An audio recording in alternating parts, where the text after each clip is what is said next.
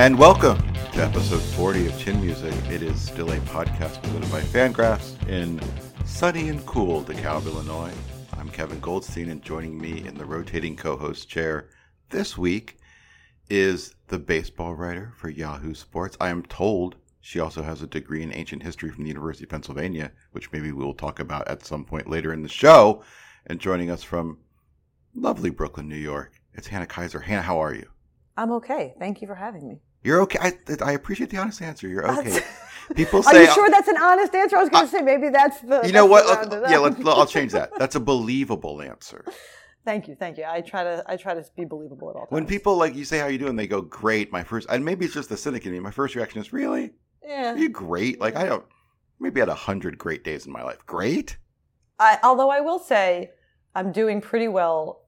I'm doing better than okay because um, I've I don't have a puppy in my lap, so that's why I'm not doing great like you do. But I'm I'm doing better than okay because uh, I'm finally home after like six weeks of traveling Oh continuously. Jesus. and I live right next to Prospect Park, and I am like the only thing I'm like at all religious about is taking walks in the park every morning, and I am post walk in the park, so I'm doing I'm doing better than okay. Actually. yeah. Um. Yeah. No, I was. Uh. We're recording this on. It's Friday morning, and this will probably go up Friday afternoon. And and uh, we're day late. I had some. I had some some travel myself. Um. But currently, President Pierce update is thankfully he is sleeping in my lap and not being a monster, which is what he is when he's awake. Um. We're going to talk about baseball because that's what the show's about, folks.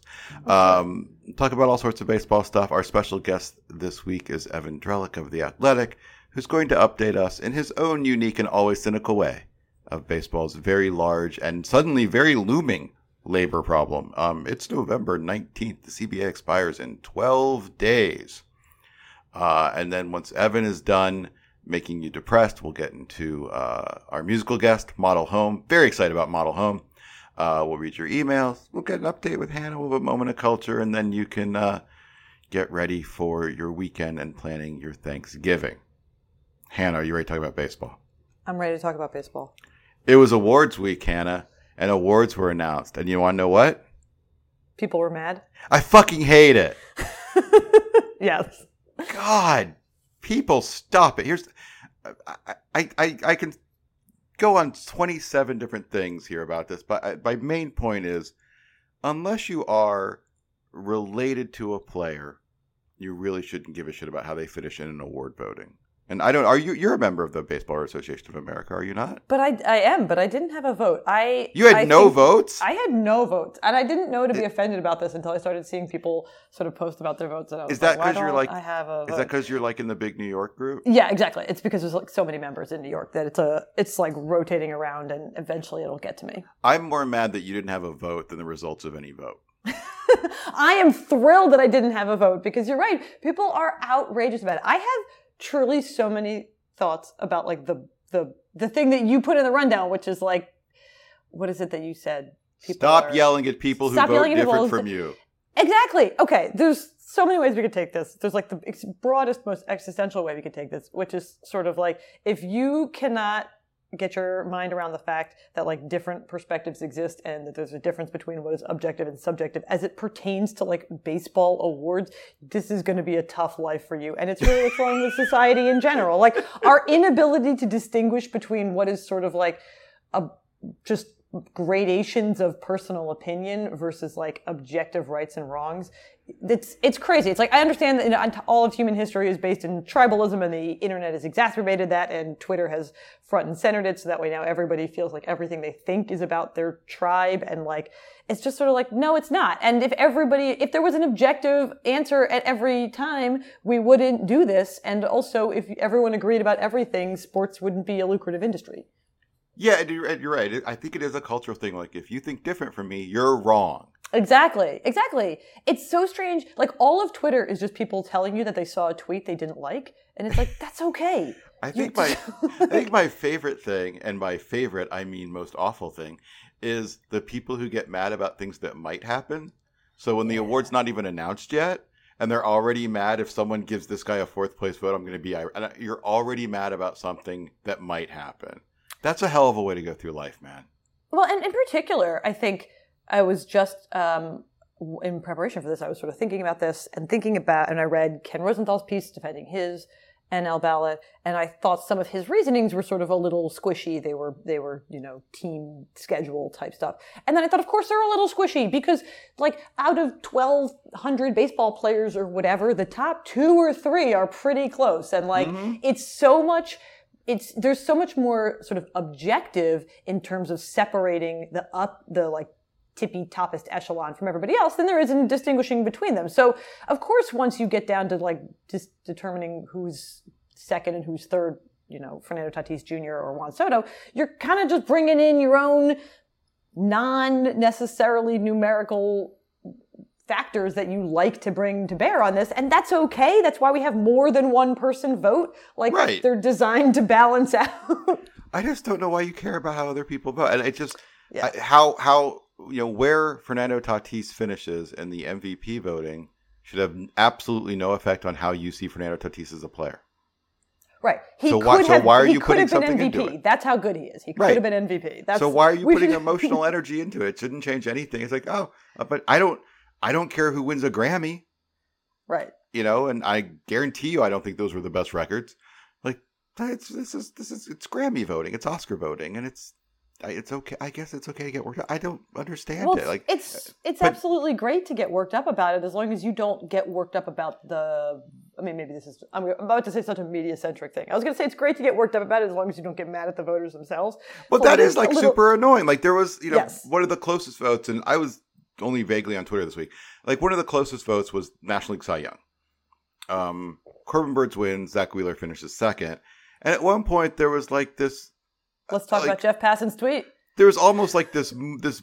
I don't even know what that tweet was. We'll talk about that in a second. You can tell me what that was. But like, there was like this movement among Phillies fans to let's find the writers who didn't vote for Zack Wheeler and go after them. Yeah. like, right. what, you, what to what end? Yes. All right. So we talk about the the, the tweet. I don't. Yeah, because I I know I, I know oh, you don't know. the Passan tweet. What was the Passan tweet? he tweeted something that we're that and I and I I don't I was not on Twitter enough, so I apologize if there was like more backstory to this. We're gonna jump out in the middle. He tweeted something to the effect that was sort of like nerds killed the appreciation for innings, sort of in defense of Corbin Burnes and against Zack Wheeler. And I just thought, like, no, they didn't. Like, first of all, that's just like not even true. But second of all, right? Was he being was he being ironic? No, because oh. he backed it oh. up in replies okay. to people. Um, I might even did he delete the tweet? That would be so funny. Oh, I, uh, I and I, I I love Jeff. I'm sorry for I didn't again i think people should disagree. If you think corbin Burnes is better than zack wheeler and you think the sort of that the, the stuff was more important than the intr- the difference in innings or you think the difference in innings is inherently negligible that's totally fine. Sure. But the people who think differently are not like a a collective mob of nerds who ruined baseball. Like that's just like that just it's totally fine. And also whatever, it's just objectively not true that nerds like you know that right. FIP includes innings, right? It's almost like saying that because we don't rely on ERA, we rely on more advanced stats now often that that uh like that runs don't matter. It's like it's like saying like oh right. nerds don't care how many runs you give up, they just care about uh, right, your swinging strike rate. Yeah, but it's like you do care about how many runs you give up. You just don't look at ERA as the end all be all. It sort of feels like that. It's like, sorry, WAR. WAR includes innings. Yeah, he said the greatest trick the nerds ever pulled was convincing people innings don't matter. I thought is that true?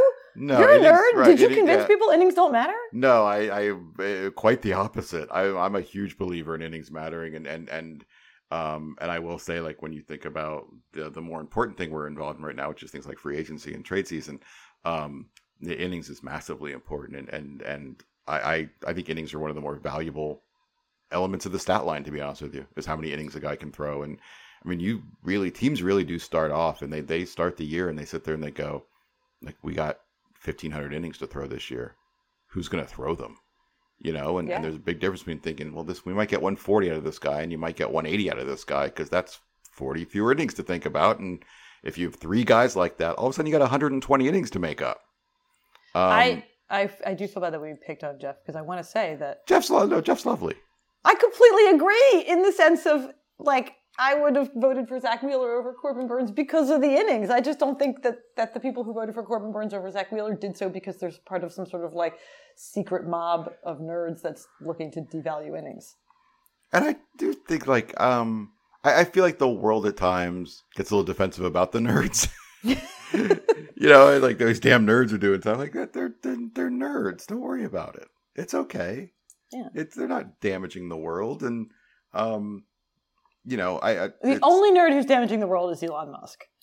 Everyone else is just a nerd. I, do you count him as a nerd? uh, he's like a yes. I don't. I don't. the I don't see Elon Musk as a nerd. I see him as sort of the truest sense of like, in the same way that that like it's sort of the the nerds who feel the need to do too much because they weren't cool in high school. Nerds. I don't know if Elon Musk was cool in high school and now he's going to find out about this podcast because I'm sure he's monitoring every corner. Of, I'm sure. Yeah, someone. The now, airwaves so- someone will now tweet at, or someone will just tweet at him. Jesus, I this is a big time. problem. It's like This is tweeting about. It's like saying something about Barstool. well, let's let's uh, change topics before we say something about Barstool accidentally. oh God! Then, but yeah, no, I was like Elon. I just see him as king of like those. The and I, it's it's funny. It's it's this is people do not do what I'm about to say. I do sometimes. If someone is an asshole to me on Twitter, sometimes I look at their profile yeah. and see how who else are they an asshole to, and I can't tell you how often they fall into one of two categories. The first is stooly, Mm-hmm. but the second is libertarian crypto. I love Elon Musk. yeah. And we are not necessarily conflating those two groups because I think at times there's a little. I think the Venn diagram overlaps a little. There's a little bit of a. I can you imagine being part of a fandom that's self-describes as stooly, and you think that that's like a positive point in your personality? Having dealt with those people, I can see how they do that, Mm-hmm. and it. does- But yes, it does baffle me. Um, but yeah, enough about libertarian crypto weirdos. Um, I do want. Let, let's. We're going to talk about labor, and that's a bad thing. But I don't think so. eh, it's depressing. Like it's gonna it's gonna be annoying, um, at the least. And but I, I always say like every once in a while baseball gets something right, and when they do that, it's our responsibility to say, "Hey, baseball got something right," Mhm. and it took too long, and we all know that, and it was an issue for a very long time. But they kind of uh, they provide some clarity on the new um, housing protocol for minor leaguers, and it feels like they got a lot right um, in the sense that they uh, are making sure that, that the onus is more on the teams than the players. Um, players are not going to get screwed on their leases and all their bills and things like that, which has been a constant point of conflict for minor league players for a very, very long time. And you know, yes, housing might not be difficult for the first round pick who got four million, but you know, twenty of the twenty-five kids on that team didn't get four million um, and they're not making any money and they have to have housing and it leads to all sorts of problems for them that honestly are bad for the, them as in terms of their development and i don't know why anyone puts up with it. But it's but baseball actually got this right it looks like. Because I, I was worried like that ah we're going to make teams provide housing. I'm like you know if you just give them money they're still going to end up in these lease hells. Because they you know Yes. you sign a lease and then you move up or you move down or you get cut or whatever and like, you signed a lease and it's a binding legal document. Um, but it sounds like it looks like baseball got this right I think they got it right, and I think uh, to your sort of uh, preamble, your, your throat clearing, you're right. They they took them a long time to get it right. That they are still, un, you know, criminally underpaying their minor leaguers, and people shouldn't live in poverty while working for a billion dollar industry, and they definitely shouldn't be homeless. So now they won't be that. They shouldn't be living in school buses, which players were.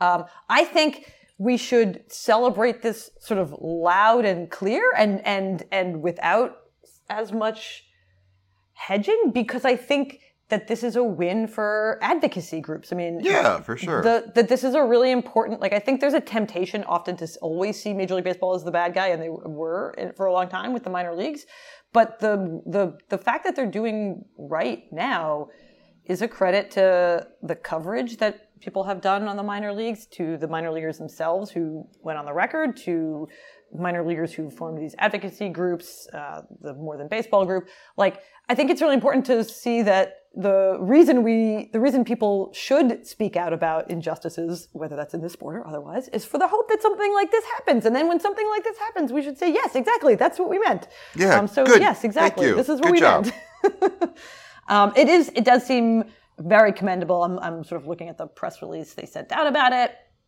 bedrooms must contain a single bed per player and there must be more, no more than two players per bedroom. Accommodations must be furnished. Clubs will be responsible for basic utilities. Um, they have to be you know a reasonable commutable distance from the ballpark. Uh, it seems all good. It also just seems self-evident. You referenced or alluded to the sort of lease issue.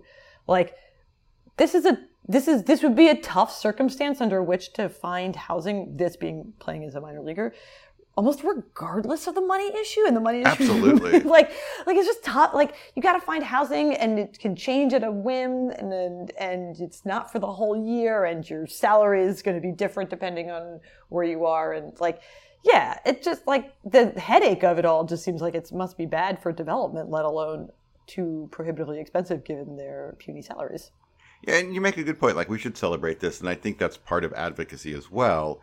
Is when you pressure someone to do something and they do it, it helps to say, "Good job, thank you, that's great," um, because that kind of feedback, that positive feedback, to go with the negative feedback, can lead to better results down the road.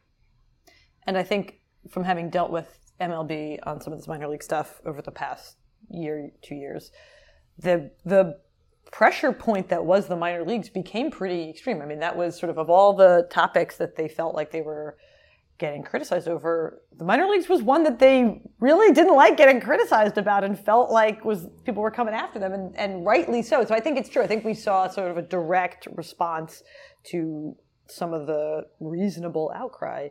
But of course, you know, they they could have just been slightly more reasonable to begin with, and then we wouldn't have had to outcry quite so much. Do you, I mean, as someone who's reporting these issues, do you feel like MLB kind of did this kicking and screaming, or that they did recognize that this was kind of the right thing to do here?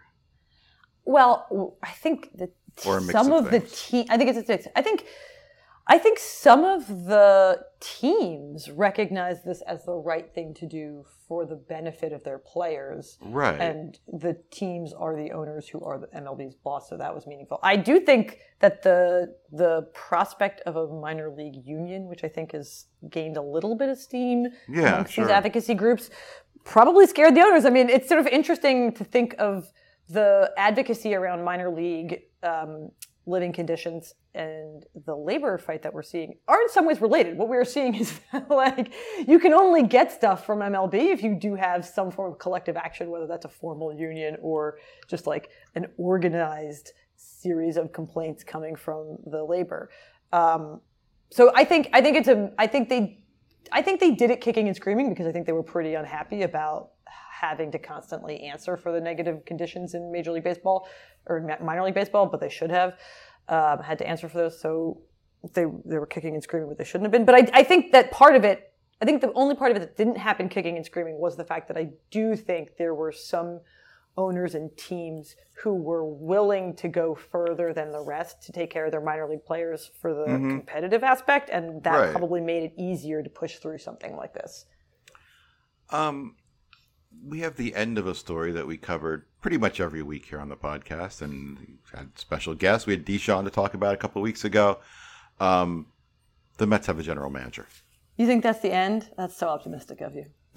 It's the end. it's the it's the end of this part of the Of this story. chapter, we close one chapter and then we open a new chapter that says, "How will Billy Eppler do in New York?" So now you have a new name to be mad at. Um, and like you said, that is Billy Eppler, who uh, was with the Yankees for a very long time, and then was the GM of the Angels for a while. It didn't work out, and um,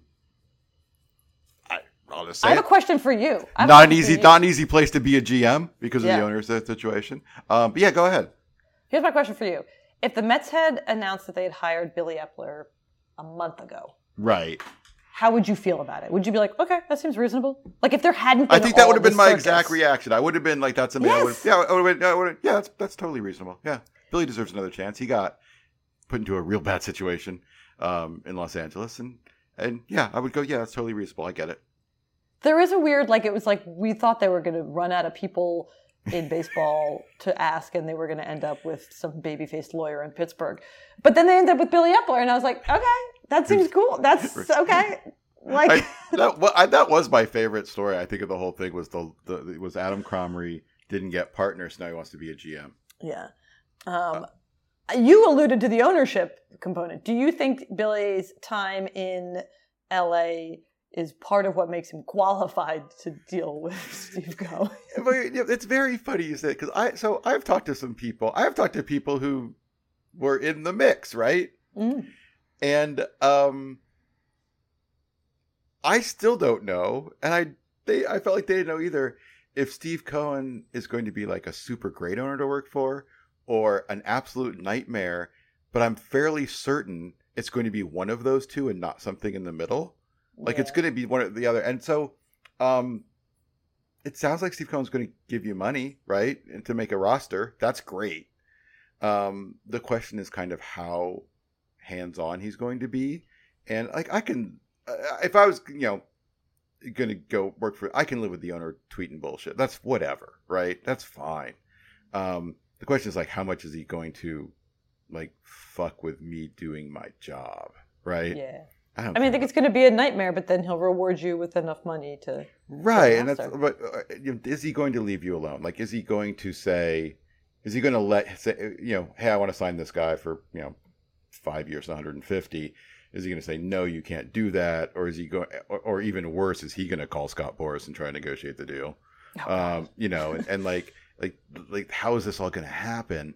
And so i think that's still it's still an unknown but I really, I genuinely believe the answer is one of the extremes. He's either going to be like a really great owner to work for, like maybe not fun to be a fan of that team, or and maybe he's going to be a pain in the ass and then create some media stuff. But like just to like to, how much is he getting in you know in the way of your job is really all you're looking at if you're an executive for a team. I think he seems like a really fun owner to be a fan of the team. I think that part actually, I'm sort of like, I think that's it. I, I actually, I, that's not sarcasm. I genuinely do Yeah. think that it sort of seems more annoying for the people who work for him than it is if you're a fan. I think about this all the time. Like, if you're a fan, don't care that you don't need to be mad that Steve Cohen tweets. You should be thrilled that Steve Cohen tweets. I wish all the owners tweeted. That's a great like. It is an entertainment product at the end of the day, and especially when you think about like I, I sometimes think about how the the longer I work in baseball, the more I realize the owners matter, which is something you just don't realize as a fan. And I wish you realized that more as a fan. I, a modern day George Steinbrenner can be a lot of fun, which also has its own problems. Yeah, no, for sure, and it's it's um, yeah, it's interesting. It's kind of fascinating. I, I think you made the great point. Like, yeah, if this if this the end result, the process was a hell of a lot more interesting and fun than the end result, I guess. Yeah, totally. Unless- like, yeah, it's a well, normal, that's a perfectly we'll- normal hire. Well, you know, every morning refresh the Athletic, ESPN, see what see what news is coming out about Billy Eppler. He did oversee uh, the Angels culture, which had its or the Angels club front office, which had its own culture problems, and I don't know how much of that. I'm not implying anything. I have no idea how much of that is, is to be blamed on him. Yeah, you're Um, you always get in that weird world, and I've talked about this at times with with um with the Astros thing. Um, Yeah, you know, and people, and I get, I still get asked once in a while, like, do you think Jeff knew? And I always say, like, a, I don't know, but b, it doesn't matter because it happened on his watch. That's that's the question. right. You know, that's that's the question. it, it did. There are things that happened on Billy Eppler's watch that were uh, not good. Right. Um, do you, you you're you, you're in New York? Mm-hmm. do you just feel like the Mets are really bad at the? It's not even PR. It's kind of PR, but it's kind of just like there's no reason this this search had to be as public as it was. That's true. I don't I don't know why. Well, it's a compounding problem. The search had to be as public as it was because of how poorly, I guess, the search for the GM went last year. And by poorly, I mean Mm. not just that it took a long time, but that they ended up with Jared Porter. Like I think they, the, it sometimes feels like when we talk about the Mets ness of it all, it can feel like each isolated incident, incident, such as it taking a long time to find a GM and ending up with someone sort of normal, is like, oh, it's only a big deal because people love to make fun of the Mets, but it's also a big deal because they hired someone who very quickly it turned out to be um, someone who, credit to the reporters, had done pretty shitty things in the past and mm-hmm. like that getting that wrong drew a spotlight to their process which i think was deserved and, so i think like the i mean the actual process itself was probably much weirder than it would have been in almost any other front office for reasons that like again you could probably if you wanted to dig down to the history of Mets, draw them back to things that are inherently Mets. But I think Right. part of it is there's a lot of attention on the Mets because they're in New York. A lot of the attention digs up things like the Jared Porter, and Mickey Callaway stuff. Uh, Zack Scott too, although I'm always loath to lump him together because I think we're doing a disservice to more serious issues like sexual harassment. Um, but it's sort of like they the Met where the Mets went wrong was in those hires and in giving people reason to be skeptical of Not trust their, their process, Yeah. right?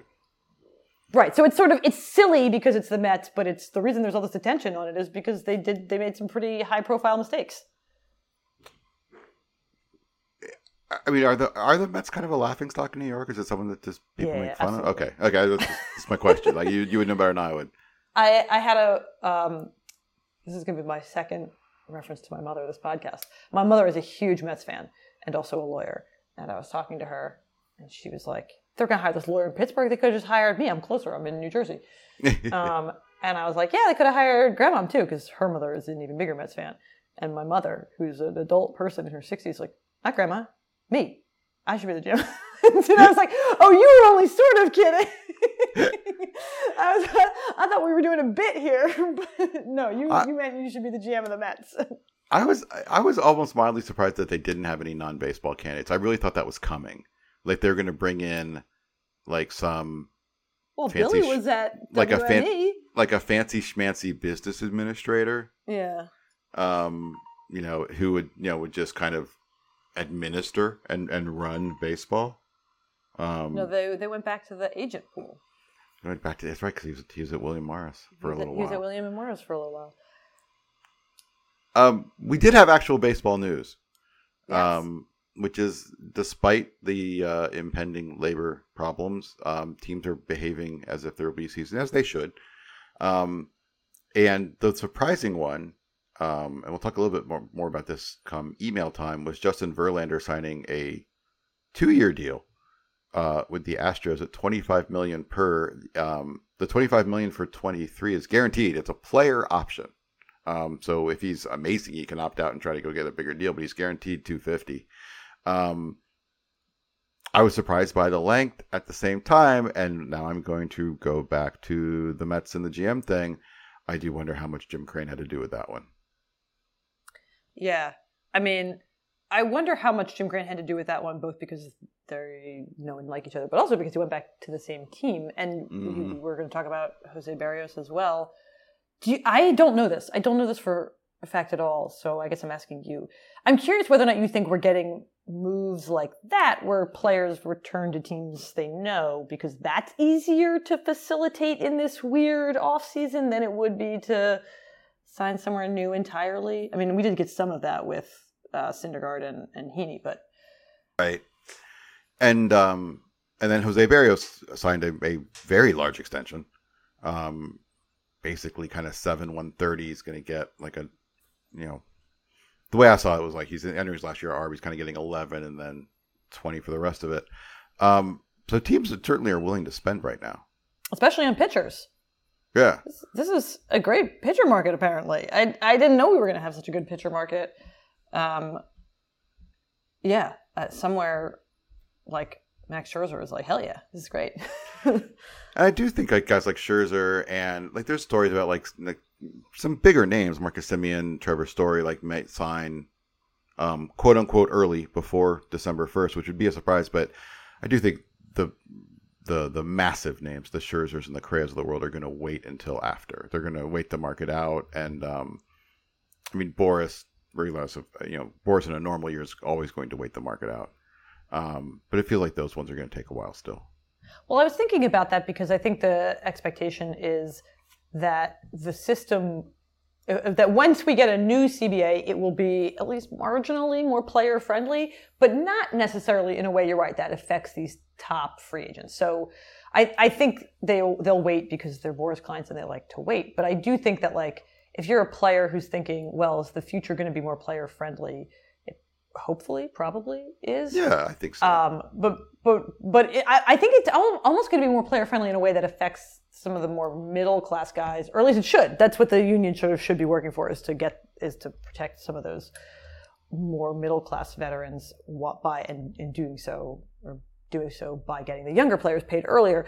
But I think, I mean, I think these if I think if they get a good deal, these top guys should sign now. They're not going. to I don't think their market is necessarily going to be affected by the right, CBA and that's change. something we've we've seen over the last decade. Really, is kind of um, just like America, the eradication of the middle class, um, Exactly. where like the the 20 25 30 million dollars those are there and they're always going to be what's really gone um and again really just in the last five ten years is like the three times eight that doesn't exist anymore you know Right. those are uh, you know that that you know relievers might get that but like the, the position players getting like a three times eight like as a decent everyday guy who can fill a hole like that's gone those Well- guys those guys are getting one times threes we'll talk about labor at some point, but this is something that I've been been thinking about a lot generally lately. Is just this idea that probably the least sexy thing in labor to talk about or think about is the major league minimum, but the effect that that actually ends up having is like, you know, the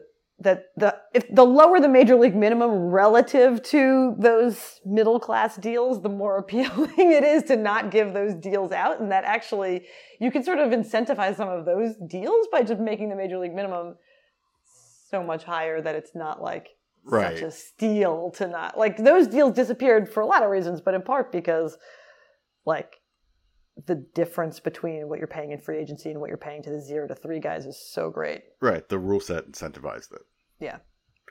Um, I want to talk to you about something because I know you've been, I know it's something you've been thinking about, but the, the Arizona Fall League wrapped up. Um, and uh, I was there for some of the, the last week of it, and um, the Arizona Fall League was experimenting with a lot of rule changes, much like Major League Baseball did with a lot of the minor leagues this year, and, and seeing it in person was, was kind of fascinating. And um, the first AFL game I went to was um, an absolute shit show of a baseball game. It was 15 to 10 Oh my gosh. it was and it, that was only because things calmed down for the last four innings. Um, it was 15 to 10 there were i don't have the box score in front of me. There were 173 walks. There were errors. There was multiple balks. There were tons of, of uh, middle of the inning pitching changes. It was a shit show but there was a pitch clock and that game was over in 315 and there's been some talk about the pitch clock um, we had jj People cooper on talking about the pitch clock clock. it I can't believe this game was three fifteen. And someone said, "Why? How how is this game only three fifteen? I just went pitch clock. I think that that pitch clock is worth fifteen to twenty five minutes, and with all of the the wailing and gnashing of teeth over game length, I think the pitch clock solves literally everything. Did you find that it made the baseball play more interesting? Better is probably the wrong term because the, the I mean, it's certainly more com- it's it's more compelling because it just keeps happening. Like Yeah. baseball, baseball keeps keeps baseballing as opposed to you know the, these huge you know walks off the mounds and sitting and and and and pulling out of the box and readjusting everything. Just the fact that baseball keeps baseballing, I think, makes the game more compelling. Um, but it's you know a, a normal game with a pitch clock. I think like 240 245 is a reasonable expectation That sounds great. I mean, with with just I- a pitch clock, and that's with that with only that rule with just the pitch clock. And I'm all for it. I've I've, I've I'm come around. I am all for a pitch clock. I, everyone I've talked to who isn't who's seen it, it is a who everyone I've talked to who's seen it is all for it. I have not talked to players, so maybe they don't like it. Um, I, it's interesting. I don't watch. I don't go to games every day because I'm not a beat writer, and so I don't. I don't watch like sit down at, a baseball game and watch nine innings every, like day in and day out until it's the postseason. Right. which I understand is like the most extreme part of the season in terms of this slowness. But oh my God, having just come off, like you do, to cover a month, I cover, you know, the postseason and I'm watching games every single night. And it really, the lack of baseball, like you're saying, the baseball keeps baseballing. The baseball does not keep baseballing as it is, and that is Right. such a weird experience. It's like I find that actually it is more noticeable in person even than on TV, which is not good. Like that's a I like maybe I'm this is going to be like a bad thing to admit, but I watch a lot of baseball on TV because I don't I don't go to every single game, and then I go to the postseason. and I go to every single game, and I think it's almost harder to stay engaged because there's so much downtime, and like it's it's you feel. I almost think you feel the downtime more in person. I don't know if that's yeah, bad. no, I I think you're right. And like I, I'm I'm totally cool with a four hour game that's ten to eight and and Yeah. you know things run around. But it's I think it's weird when like a three to one game goes three forty. it's it's like it's really bad in the It drags. postseason. It drags. It drags and it makes you think like, did I miss a pitch? That's the thing that I always that's the thing that always makes me feel like I'm not paying close enough attention. Right. Is that I'll be like, did I miss a pitch? And then I'll be like, oh no, I didn't miss a pitch, and that's somehow more surprising. Right. I just went to the Bahamas in my brain for about three minutes, and it's still a two one count with a guy on second. Um, okay, so we're huge fans of the pitch clock. I have like no compunction about this whatsoever. Put it in next year, make it 15 seconds. That sounds great. I can't wait to see it at big league games. Um, I don't know if that's actually going to happen, but I hope so. they do seem excited.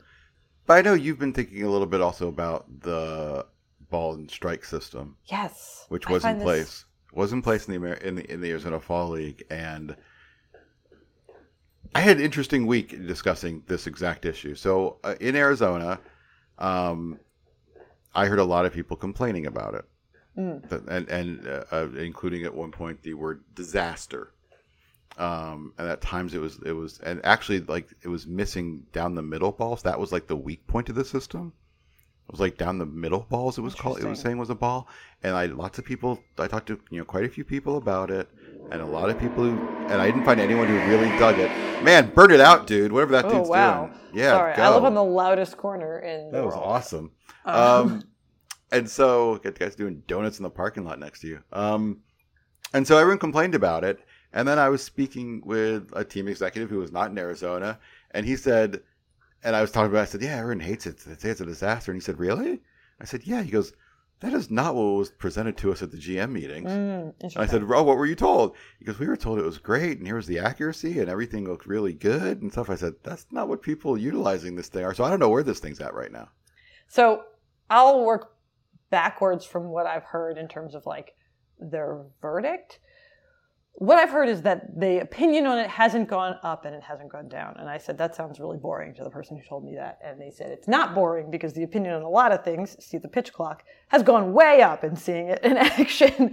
so, so I think the, what I've heard is that I haven't heard as much. I guess I've I probably talked to fewer people than you, but uh, uh, the, like I've talked to some of the decision makers who say we're not so sure. There there were some good things and some bad things.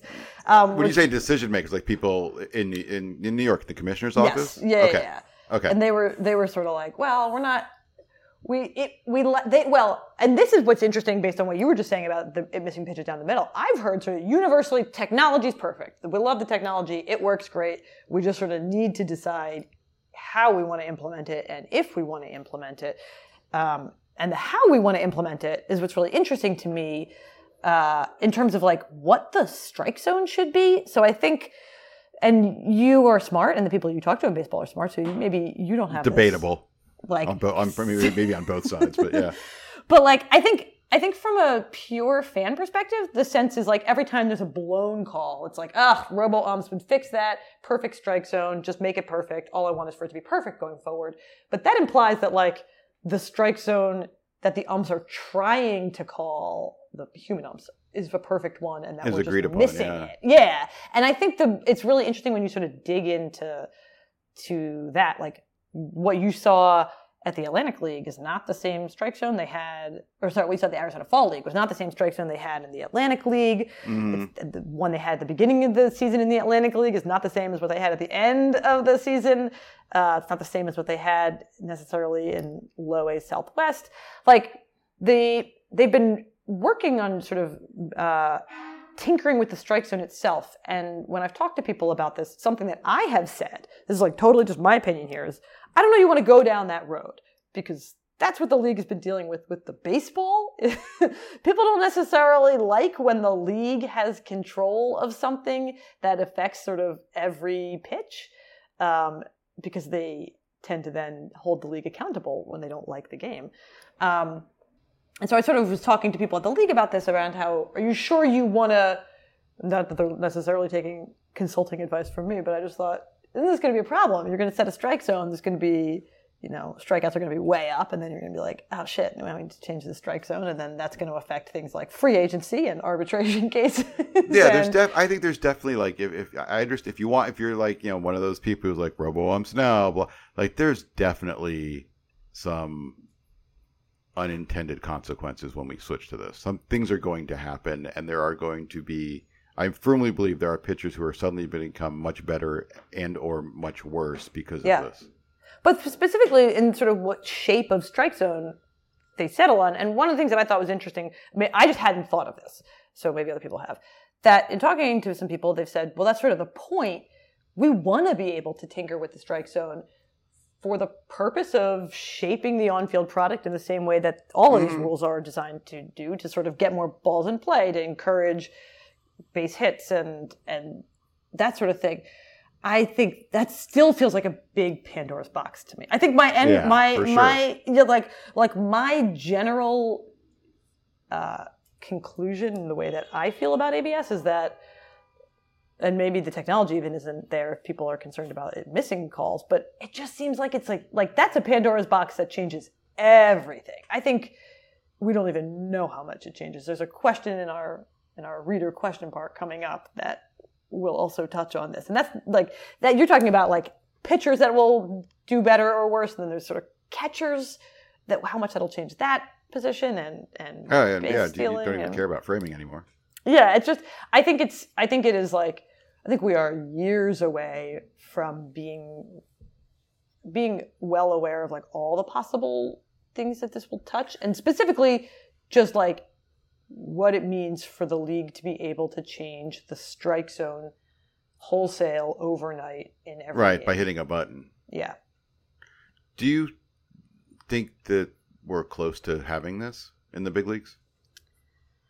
I don't think we are as close as some people think we are I agree with you. Like the general, like the general sense was like even people were bitching about it. Like the, it's all like it's coming. It's just not ready for prime time yet. and I think the general sense among fans is maybe that it's coming imminently. Like I think I think sort of of all the things that got tested dating back a couple of years now, dating back to like 2019 and I Mhm. covered like I remember I went to the Atlantic League game that had the first robo ump back in the middle of the season in 2019. I went to that game and I wrote about it because of course, because robo umps, they're coming. I wrote in 2019 about the ro- first game of the robo ump. That winter I went to umpire camp down in Florida and wrote about what does it mean to be an umpire when robots are coming for your job? And all of that felt very much like, all right, they're rolling it out. And I don't know that they're rolling it out. I think I think Yes. they're still in the talking phase. So uh, we talked about, and you're going to listen to this in a second, but we, we obviously we already recorded the the Evan interview with Evan Drellich about labor. We we talked about over unders on some labor issues and things like that using dates. Um, you know, if, if some Las Vegas sports book called you and said, "What should we send, set the over under on in terms of having an, an automatic ball strike system in the major leagues?" What would what would you say? I would honestly say like 2025. I might I might put it at like when's the next I guess we're 5 years from the next CBA, so that would be 2026 even. I think well I also think so sort of the, some of the things we were alluding to, it affects players a lot. I know that the, that management Right. can unilaterally And- and therefore things affects with the salaries. one- yeah, like I think the I think the union is going to want a heavy hand in talking about the implementation of automated ball strikes. Um, I'm not even sure. I'm not. I'm not even sure. I would say it's 100 percent going to happen. Oh, hi, President Pierce. He's bar- he's barking at underpants. um, yeah, I would. I would put it like I think that it's almost certainly next CBA territory because Yeah. I because I think it's going to be a contentious fight with the union if and when it's ready to start getting rolled out. And I think they need all that time. So Yeah, it's going to be a while. watch the Uh, experiments. It'll be fun. Next year I'll go to the AFL. Uh, what's not going to be a while is talking to Evan Drellich about baseball's labor problem, which you will hear after a, a, wonderful song from Model Home, and then we'll come back, talk about Model Home, some more labor stuff, do your emails, all that kind of stuff. Stick around.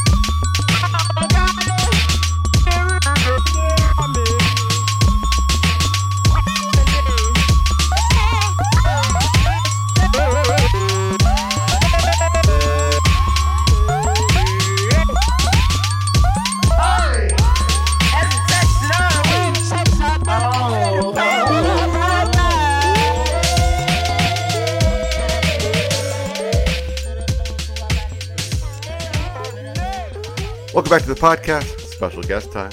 Our special guest is the former Houston Astros beat writer for the Houston Chronicle. He then moved to the Athletic, and I don't know what his actual title is, but his beat is when shitty things happen on the business side of baseball. He's your person. And joining us from beautiful Queens, it's Evan Drellich. Evan, how are you? Good morning, Kevin. I'm doing all right. There was a few stops in between Houston and the Athletic. I've you know I've worked at like eight different outlets. It's, but your life's very okay. complicated, though. I can't keep track of it. No, and I I, don't like blame to you. think he would also write about good things that happened in business and baseball, not just the shitty ones. I don't think that's on brand for Evan.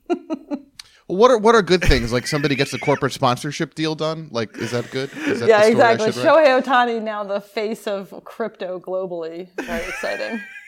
Yeah. New naming rights deal. Hooray! See, always the cynic, and that's why he should be covering this beat. Evan, I want to talk to you about labor. So, Okay.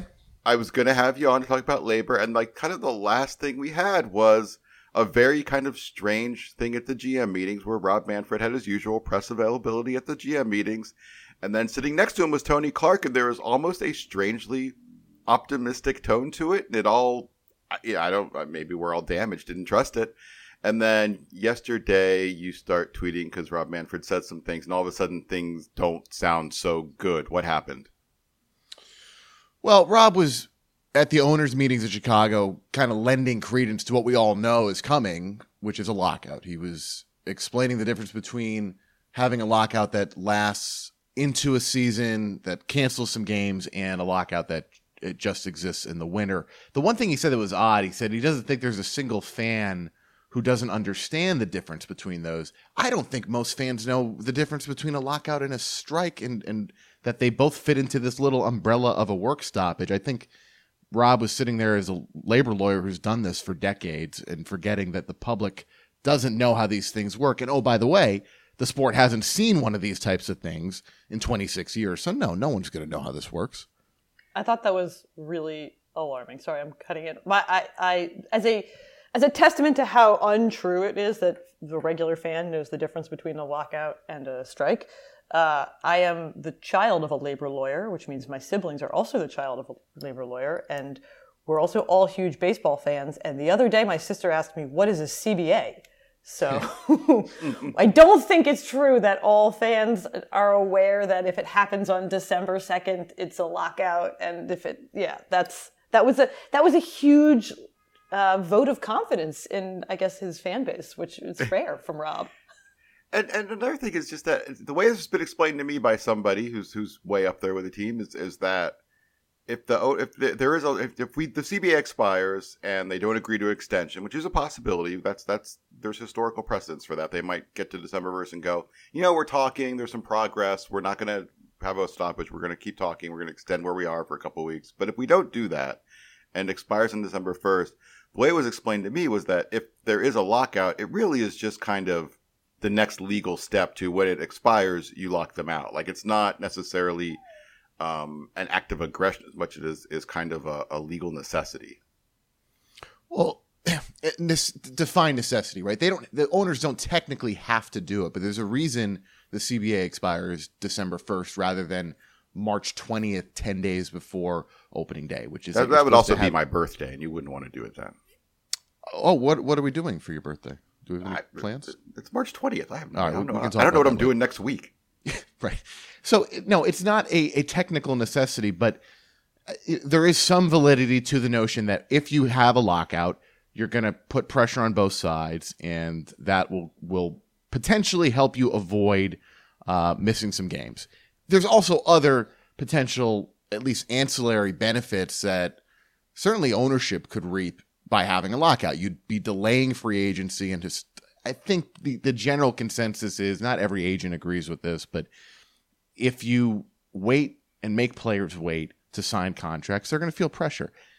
So if you condense free agency down into like a th- I don't know two or three week period before spring training starts, um, you know m- maybe the, the owners want to see that. That's not something they mind seeing, and maybe they feel like they just don't have that much to lose. Why not test the players' resolve? And even on the players' side, why not test ownership's resolve? So it's all felt very inevitable to me, and I, I imagine to others. Um, you know, the the last CBA that got done was seen as a bit of a not even a bit a big win for the owners, if you will. They kind of like the players were kind of focused on creature comforts for for the upper class of their union. It was about cooks and better buses and spring trainings and things like that. And all of the kind of, for lack of a better term, real labor issues just kind of got kicked down the road. And, and now here we are. And, you know, I don't think Rob says what he says yesterday if they're close. So I don't think they're close. Uh, I mean, do you anticipate? I mean, obviously you anticipate some sort of work stoppage. Everybody seems to, but do you anticipate uh, the players kind of digging in on real issues and, and not bus rides, but actual things like service time manipulation and, and competitive balance and, and things like that. So I don't know how long ago this was. Some number of weeks, maybe probably not more than two months ago, maybe a month ago at this point. I, I had a story at the Athletic that was trying to trace what happened basically over the last two CBAs. It extends it back a little bit further. But how did we get here? And the story began talking about this creature comfort narrative. And even today, five years later, after that uh, deal got done, the, the 2016, the 2017 to 21 deal that's still in place, the 2016 negotiations, there are still people on both sides of that fence that will, that will argue either way to say, absolutely, the players were focused on the total wrong things. They they were focused on you know comfort comfortable buses and uh, missed the ball. And then there are others who say it's total BS. It was a narrative that came out right away, and people shouldn't believe it. And here are the reasons why.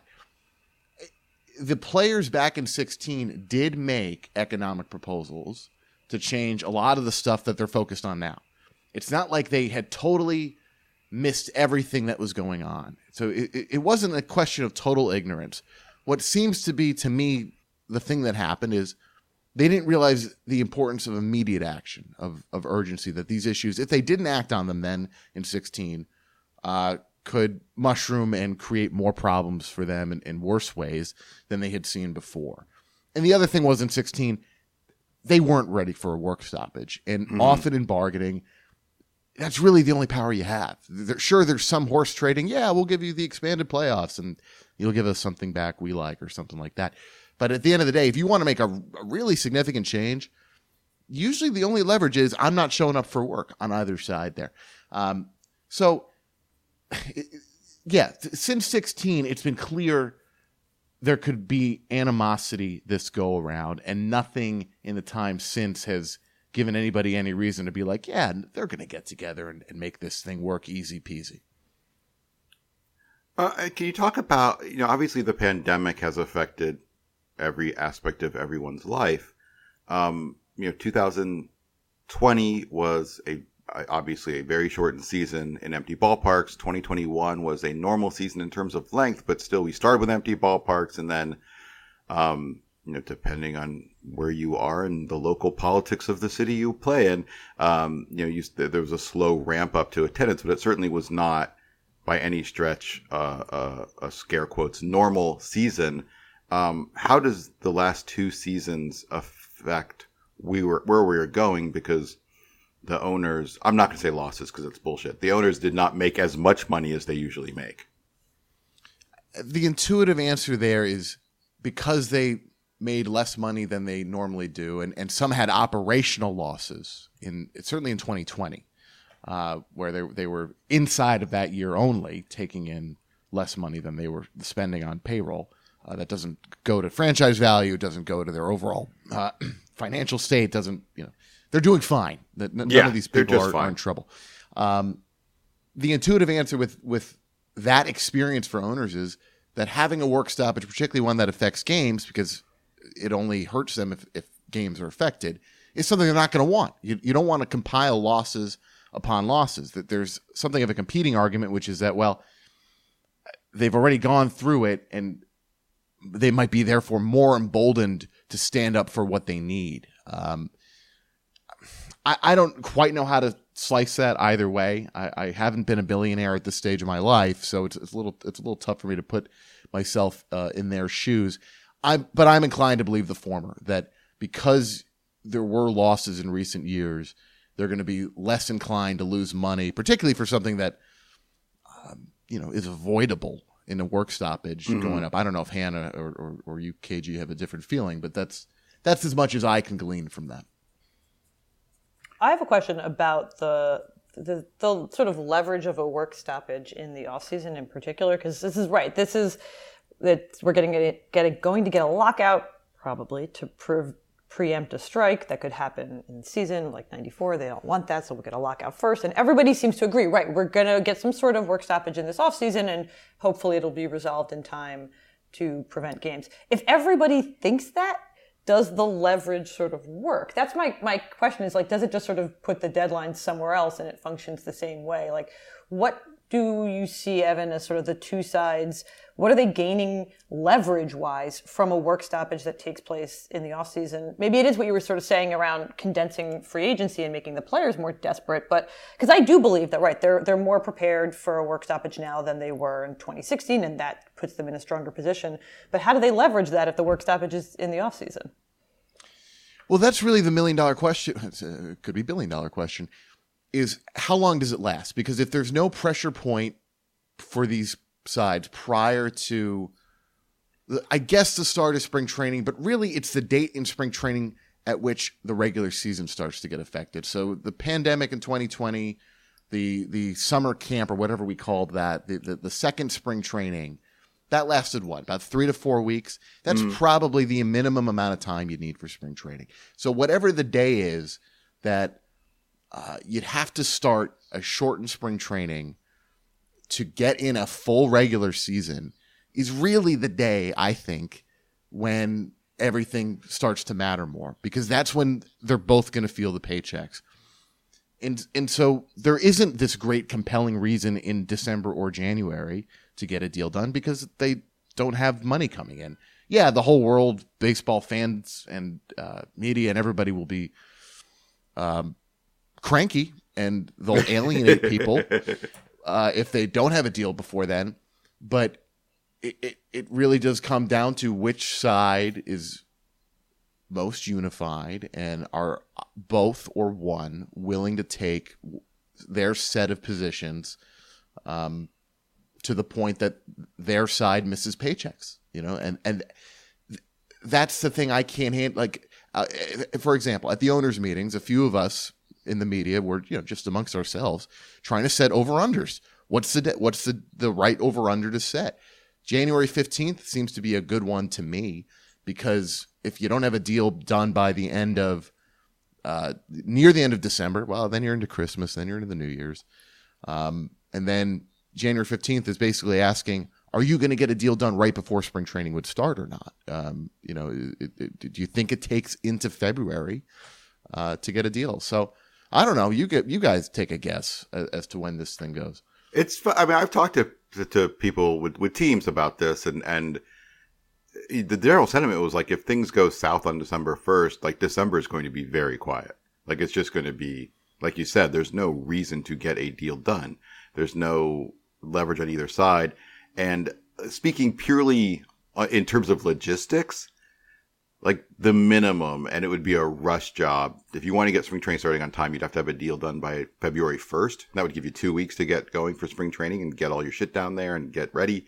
Um, and to not delay the season would probably be February 15th. You could do a March 1st spring training and still. But you could have a you could have a, a a a shortened spring training. You don't have to have six weeks of spring training. Yeah, though I was saying like March 1st, like would be probably the shortest Yeah. spring training you could do, and that would make a February 15th deadline. Um, do you think the players, it feels like, I don't know, it feels like we know or we learn more about what the owner's side is saying than the player side is saying in the media. Um, and I do, I think that's intentional. Um, but do you feel like the players are more you know, regardless of the narrative of the last CBA, do you think that the, the, the players are more entrenched on on these? Again, I'll, I'll use the term real issues. Yes, certainly that's what they. I don't have a reason to believe they're not. Uh, that's what they're they're, they're projecting. Uh, I've spoken to some players in the last uh, couple weeks here. It, it- and you've you've heard and seen some of it. I, I- think over time, players have become more outspoken about these issues uh, you know, not just anonymously. So you guys uh, put their names to it. Mhm. You know, as far as the the ownership versus player dissemination thing, how much can I say about this? The, You can say I- I everything, s- Evan. Say it all. say everything, You should say everything, I Evan. sit there a lot of time. I think here's what I think kind of throws me a little bit, or or just like makes me look sideways, or, or whatever the right description of my reaction is. There's always a presumption, an assumption that something has been leaked. I think I said this on uh, on Effectively Wild, like that. Basically, everyone thinks that someone is standing on a corner, like a street corner, with a leaflet saying, "Here is our latest position. Go write it." Right, and and you know, I get that in a lot of sports reporting that is very prominent, transactional. Like I'm thinking of particularly the other sports. Uh, it's very easy to assume that like an agent just calls up a certain uh, very prominent insider and says, "Hey, here's the latest news on my guy," right? And that could be a very fraught thing. Um, in in in the the reporting that I do, and that Ken Rosenthal will sometimes do with me, and I imagine that you know Hannah's done some of this, and that others do. It's really very rarely that simple. Where it, it there's usually a piece of information that we come upon uh, through conversations with someone, and then we have to start pulling on it and going after it.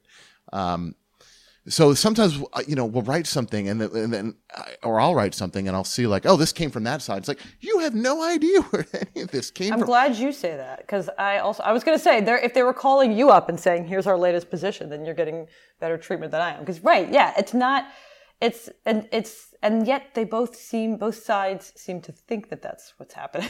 But wait a. But, not- but- well, the, the public as well though. Yeah. But Yeah, as- it's not just the public. As a member of kind of the kind of the public, as someone who does not speak to uh, either side directly in writing about labor, I, I, I have to say that it feels like most of the stuff that is that gets out there, regardless of the process that got it out there, comes seems to come from the owner side.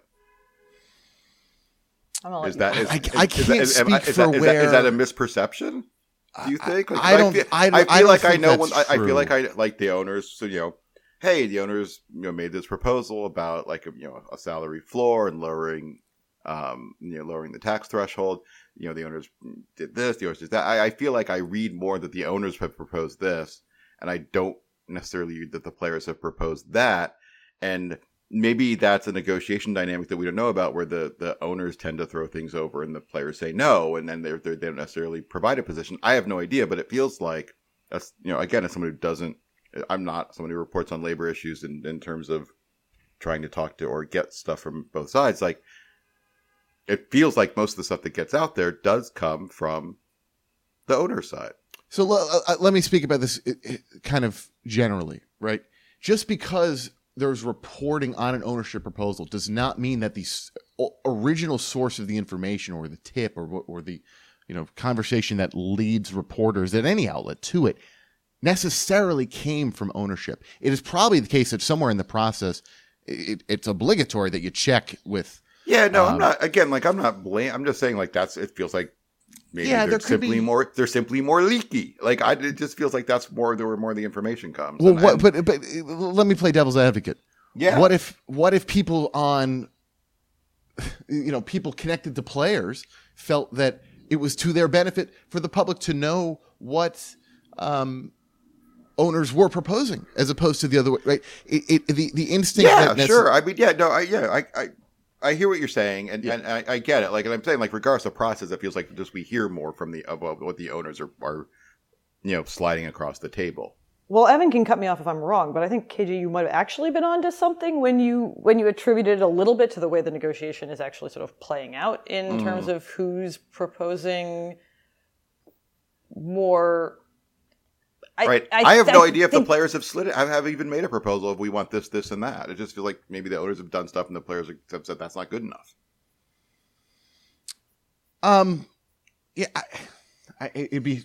I think at this point in time, we know m- m- what the what the owners have proposed have seemed more radical because it's more of a system change, Yes. and therefore it's probably drawn more attention. The the, the Fangraphs arbitration stuff. Um, That's what I was sort of alluding to, right? I Yeah, think, it- I think it's partially attributed to what is getting proposed. I think we actually know more detail, not not a ton of details, but we know more specifics at this point actually about what the players are, have gone after than than the league. Um, like we know more about uh, the players' proposal in the draft. Um, well, that's not true. It's Do simply we? that the players the you? players have proposed more in the talk later? draft than the others. Yeah, yeah, yeah. I, so I okay. I'm gonna I'm gonna turn a statement into a question then. Like, do you feel like uh, I won't? Do you, do you feel like one side, that side being the owners, try to have try to use the press in a way to to um, to influence public reaction in labor negotiations?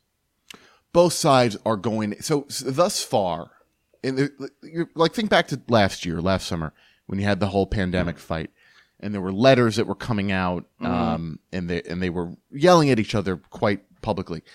They have very deliberately not done that thus far both sides. That, that you know you're not seeing when manfred has a press conference at the owners meetings they're not commenting on the substance of negotiations because both sides feel that their negotiations can proceed better without that environment. That's going to last like another week at most. In the days leading up to to the expiration of the CBA, that's going to change. Um, both sides will eventually try to use the press to their advantage, and that's always something you got to navigate here. Um, it- as far as one side doing it more than the other, I I think yeah, I, I think I can say this. I think one side, you guys can figure out which side. I think one side can, uh, has that makes Come a little on, bit more. Evan. I Which think I think there's a little bit more obfuscation from one side. Um, is is how I would put it. That that's been what I've felt and seen thus far. Um, but re- remember, this the, the the the real fun is hasn't started yet. Give give it another week. Wow, the, fun. Do you, do you find this fun? Do you do you have fun covering labor strife? Um, I find it very interesting. I think it's the levers of power in the sport. If we've kind of come to the conclusion that everything, not everything on the field is random, but a lot of what we see is random. I, I do enjoy it. I enjoy the the strong characters involved, the intelligence involved. Uh, I do sometimes feel it, it you know, it, it is an insular topic. This isn't working toward world peace here, right? Am, am I dedicating my time and my energy to something that is um, uh, rather meaningless? But we don't have to get too existential here. Um, so yeah, I do enjoy it. I what I don't enjoy is the constant acrimony. A lot of the conversations are also not on the record, which is uh, uh, annoying. It's not good for the public. It's not good for the reporter. It's not ideal. It's certainly something we see a, a lot in politics and in other areas of reporting. Um, so it, it, and every sentence has to be painstaking, you know, because you got lawyers on both sides and, and, and people in the sport are kind of hanging on every word. And, it, you know, one slightly different sentence can mean something considerably different. So it- it's a lot of, it's a pain in the ass beat. Ultimately, I like it. Do I want to still be covering baseball CBA at the age of like 50? I, I'm not sure about that. Yeah, don't knock fifty till you tried it, Evan. Um, so, uh, Wasn't do you- knocking it. do you feel? I mean, forget, forget about like dates and over unders and things like that. Like, do you feel like when this is over, and it's going to be over at some point, there'll be a CBA agreement. Do you feel like this is over? That the structures of baseball, in terms of the rule set, if you will, like the the rule set that you know incentivizes tanking, the rule set that uh, allows for roster manipulation, the rule set that that incentivizes teams at times not to put their best team on the on their big league field, um, service time, arbitration, free agency, the the the big rules, the big things that we're going that we're all talking about that don't seem to change. Do you think this is the time when we get to the other side and get and see the light at the end of the tunnel and get through that tunnel and here we go, we're going to play baseball? Do you think those things are going to be slightly different, radically different, the same? Wait, where, where do you think we're going to end up here? everything the players are projecting is that they, it, it needs to move in their direction. So it would be weird to me if we came out of this. uh, Well, put it this way: if we come out of this and you don't see something that that some element or set of elements that have significantly changed, then the players will have effectively failed in their mission. So I said earlier that the million dollar, billion dollar question is how long does this thing last? The other one is does does the do the players accomplish what they wanted to accomplish? And and do the owners effectively break the union or if that's too strong a way to put it, you know, do the owners wi- withstand this this test that is different than probably any other in a quarter century? You know, it, it would probably go a long way for owners if they're able to bat this thing down. You know what? What? So are the players going to try again in another four years? Are they going to have more resolve at that point if if they were to effectively lose this lockout? So, you know, the players' proposals are, I, guess you could say, radical in so much as it would uh, allow players to get arbitration earlier. It would allow some players to get even to free agency sooner if they're of a certain age. It, but it's it's it's not totally redesigning every piece of the system. It's it's taking components that are already there and saying let's do let's do X Y Z differently Let's with a different the econ- broken parts. Right. Right. Whereas, you know, to this point, the owners' proposals have, have, have seemed more different. I think the proposals in the in the few days leading up to December first are going to start to look, um, what's the word? I, I think they're going to start to move closer together. That, that's kind of the natural process of bargaining. You, you've really had basically only your opening stances so far. And the proposals have been very slow, which is why when Rob Manfred says we're so focused on getting a deal done, then why have there been so few proposals if you're so focused on getting a deal done? If you really wanted to avoid a lockout, you know, you could have been sending proposals back and forth every other week since April, right? The bargaining's been going on for a while. So uh, there's there's something of an intentional slow play um, on one, if not both sides, and you know the other side when one side gets an offer doesn't like the other goes well we're not going to bargain against ourselves. We can't uh, we can't respond to this. And then you get these big delays and and here we are a, a, a couple weeks out. So i kg i don't know. I don't think they're going to fix everything. Um, i think if the players are successful they will make a gain or a set of gains that we can point to the one thing that I do think will change is draft order because it seems like both of them are on uh, in, in some agreement that there's got to be some modification. There's got to be some limit on how many team on how many years in a row you can pick in the top five. Um, okay, it's prediction time. Everyone's going to be involved. Uh, we're going to grade this on a scale of 0 to 100. 0 is absolutely not happening, and 100 is absolutely happening. Are you ready? Ready? Yes, Will the CBA expire on December 1st with a lockout on December 2nd? Evan, ninety nine. Hannah, That's what I was gonna say. Ninety nine. I'm going to go 98.9 then, just to be different. Uh, spring training begins on time, December 14th, with, with players showing up somewhere around, um, rather, somewhere around, somewhere around Valentine's Day. Players go to Florida and Arizona with the CBA in place. Hannah, Oof. Seventy. Evan, Eighty five. I'm going to go 60. Hmm. Opening day is on time, and we play a full season with a new CBA. Evan, Ninety two. Hannah. Eighty five. I'm gonna go 83. So it sounds like everything's gonna be okay. It's just gonna be a nightmare of a winter. Is that is that? Do you think that's right? Well, December will be great. I'm not doing shit in December. the, the, the, the problem um, that I think both sides could encounter is what is the issue that you're I keep saying the hill that they're going to die on. I just don't like that phrase, but that is what I'm talking about. What is the one thing you're going to plant your flag on and say this is it? This is the thing that we are not going to play for. And neither side has really identified that yet publicly. I imagine they know it privately and I think there's some strategy around it. Um, so so maybe that becomes moot if if there is a point at which they identify it. But it is kind of notable that two weeks prior to a lockout, neither I, I, at least I don't see it. What is that one thing? That one thing you have to have on either side that's going to allow you to shut down the sport kind of in, in good faith um, or, or, or, or feeling a very strong conviction that we have to do this. Um, I'm waiting for one or both sides to identify those issues. I, I, I was going to finish this, I but something Hannah said has me asking. I want to ask you a mechanics question, Evan, because Hannah said like, you know, I'm not going to do shit in December, and that's a wonderful idea, but like, No, she's Evan- lying. She will. I know, but I Evan, will. I'm kidding. If my Right, listeners but- are listening, I promise to work.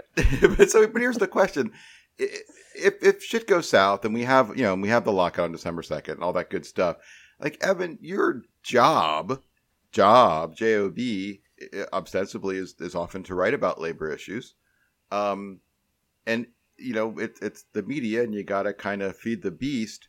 And if both teams are just kind of in a staring contest for a month, which is the likely end result of a lockout, do you kind of at times feel forced to just I gotta write something. No, I that, I haven't run into those moments, um, and I don't think in this setting I will because there's going to be there's so many topics involved that on on a given day, if if I just wanted to have a conversation with myself, you know, and or or learn more about a subject and just share that with readers, it's really it, there's so much you could you could do here, right? You, don't necessarily have to have the latest bargaining update. You can even look at the, the the some of the work, for example, I did this year. Um, you know, like I spent time doing a big thing on Marvin Miller. Marvin Miller is not a part of these negotiations, except maybe philosophically and spiritually at times on the player's side. Um, so there's always something you can do. You know, if if if if you want to sit there and write about, well, let's say arbitration is a big topic. Okay, well, when did the players allow it to go from three years to two. Well, that was in the 80s. What happened then? Why don't you do a story on that, right? And somebody can you know, feel free to go write that story. But um, Well, I no, I, I'm not going to run out of uh, of stories to write. I also don't think we're all sort of becoming a nerd to this idea that there's going to be a lockout because it feels so inevitable and we talk about it all the time. But it would be a really big deal. I mean, the first month of a work stoppage in baseball in 26 years will probably get, I don't know, like politicians weighing in, efforts to leverage public opinion. There will be news around the idea that there's a work stoppage for the first time. The, the, Kevin, c- c- the, it's the beat writers. The beat writers are the ones who are, you know, gonna I think be in a tougher spot. Not me, right? This is this is this is my World Series. I, I, I, I'm gonna be just fine. It's it's the it's the other writers I think who are gonna have to, um, you know, probably Who find don't, who, different don't, who don't have transactions. Yeah, that, yeah. That then it becomes harder for them, so they're gonna have to find stories in other places. Well, Evan, I want to thank you for coming on and, and depressing all of us. It's it's something that you've uh, you've really always been good at, and you're in the perfect place for it right now. I miss Um, talking to you, KJ. If you want to follow Evan on Twitter, I don't even have your Twitter in front of me. Where do you go to follow Evan on Twitter? it's just uh, well, you go to twitter.com first, and then it's at Evan Drellich. And he'll be there, and you can read it, and he'll tweet out his stories, and every once in a while, Ken Rosenthal will insert himself into them. Um, Evan, I want to thank you for coming on, and I hope you have a fun uh, next twelve days or so. I'm gonna go get an allergy test right now. Wish me luck. Thanks, KG. Thanks, Hannah. Have a good time.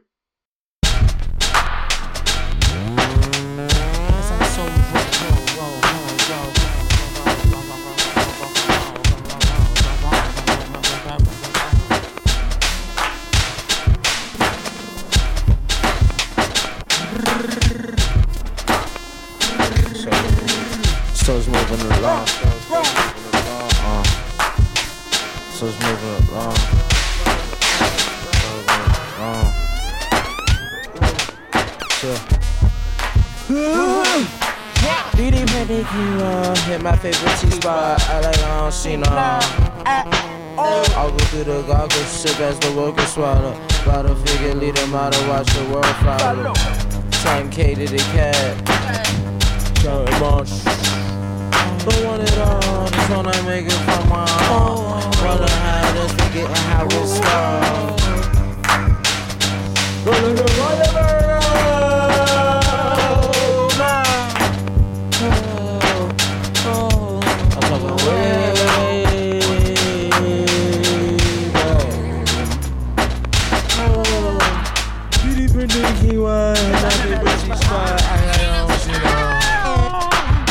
struggle through goggle ship as the world gets swallowed. Bottle figure, need a model, watch the world follow.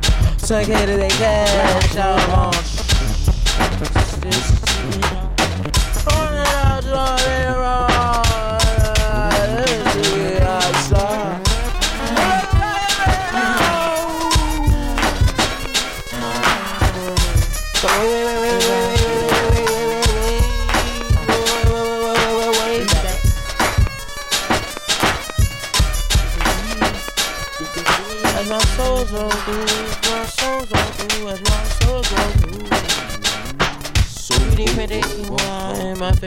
I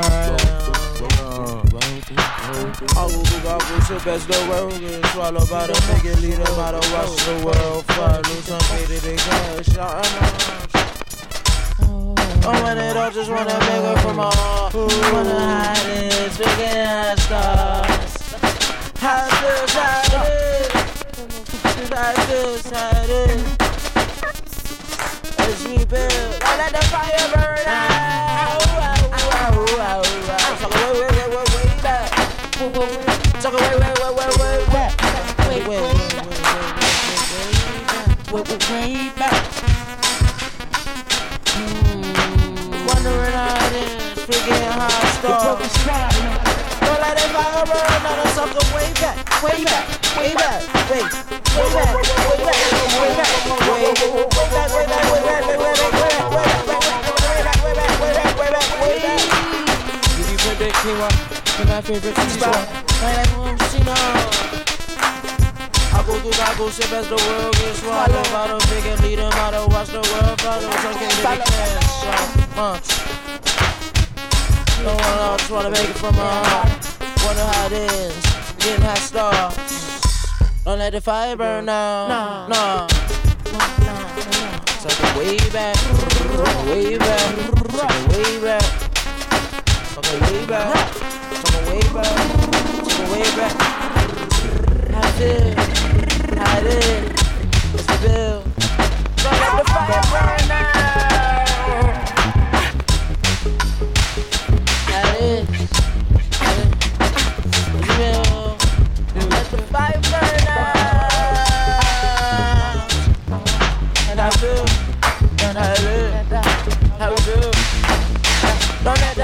fire burner.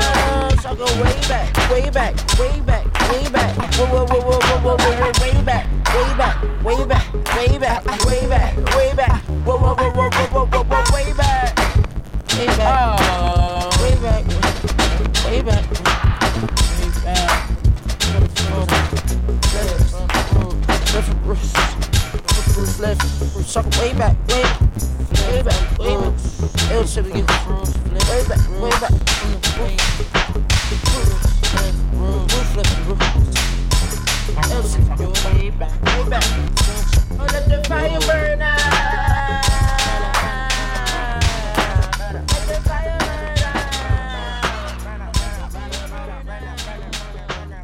Welcome back to the podcast. Thanks to Evan for joining us talking about labor. When I told you Evan was joining us talking about labor, you were very excited. You seemed to. Uh, I know this has been something you've been thinking and and and talking and writing about a lot. Uh, do you have any thoughts on what Evan said, and or of course your own thoughts?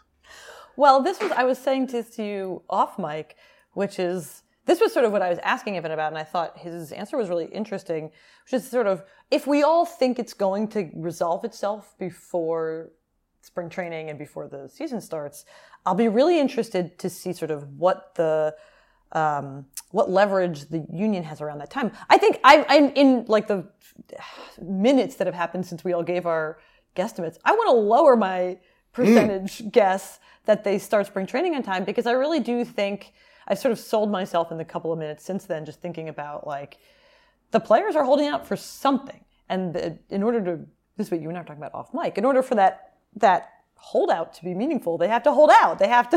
There has to be a choke point, right. There has to be a cho- choke point, and so I think that's something that like just in in my thinking about labor that like when when does it start to be a meaningful work stoppage is when it starts to be a powerful work stoppage. Um, Also, I just think it's interesting to think about.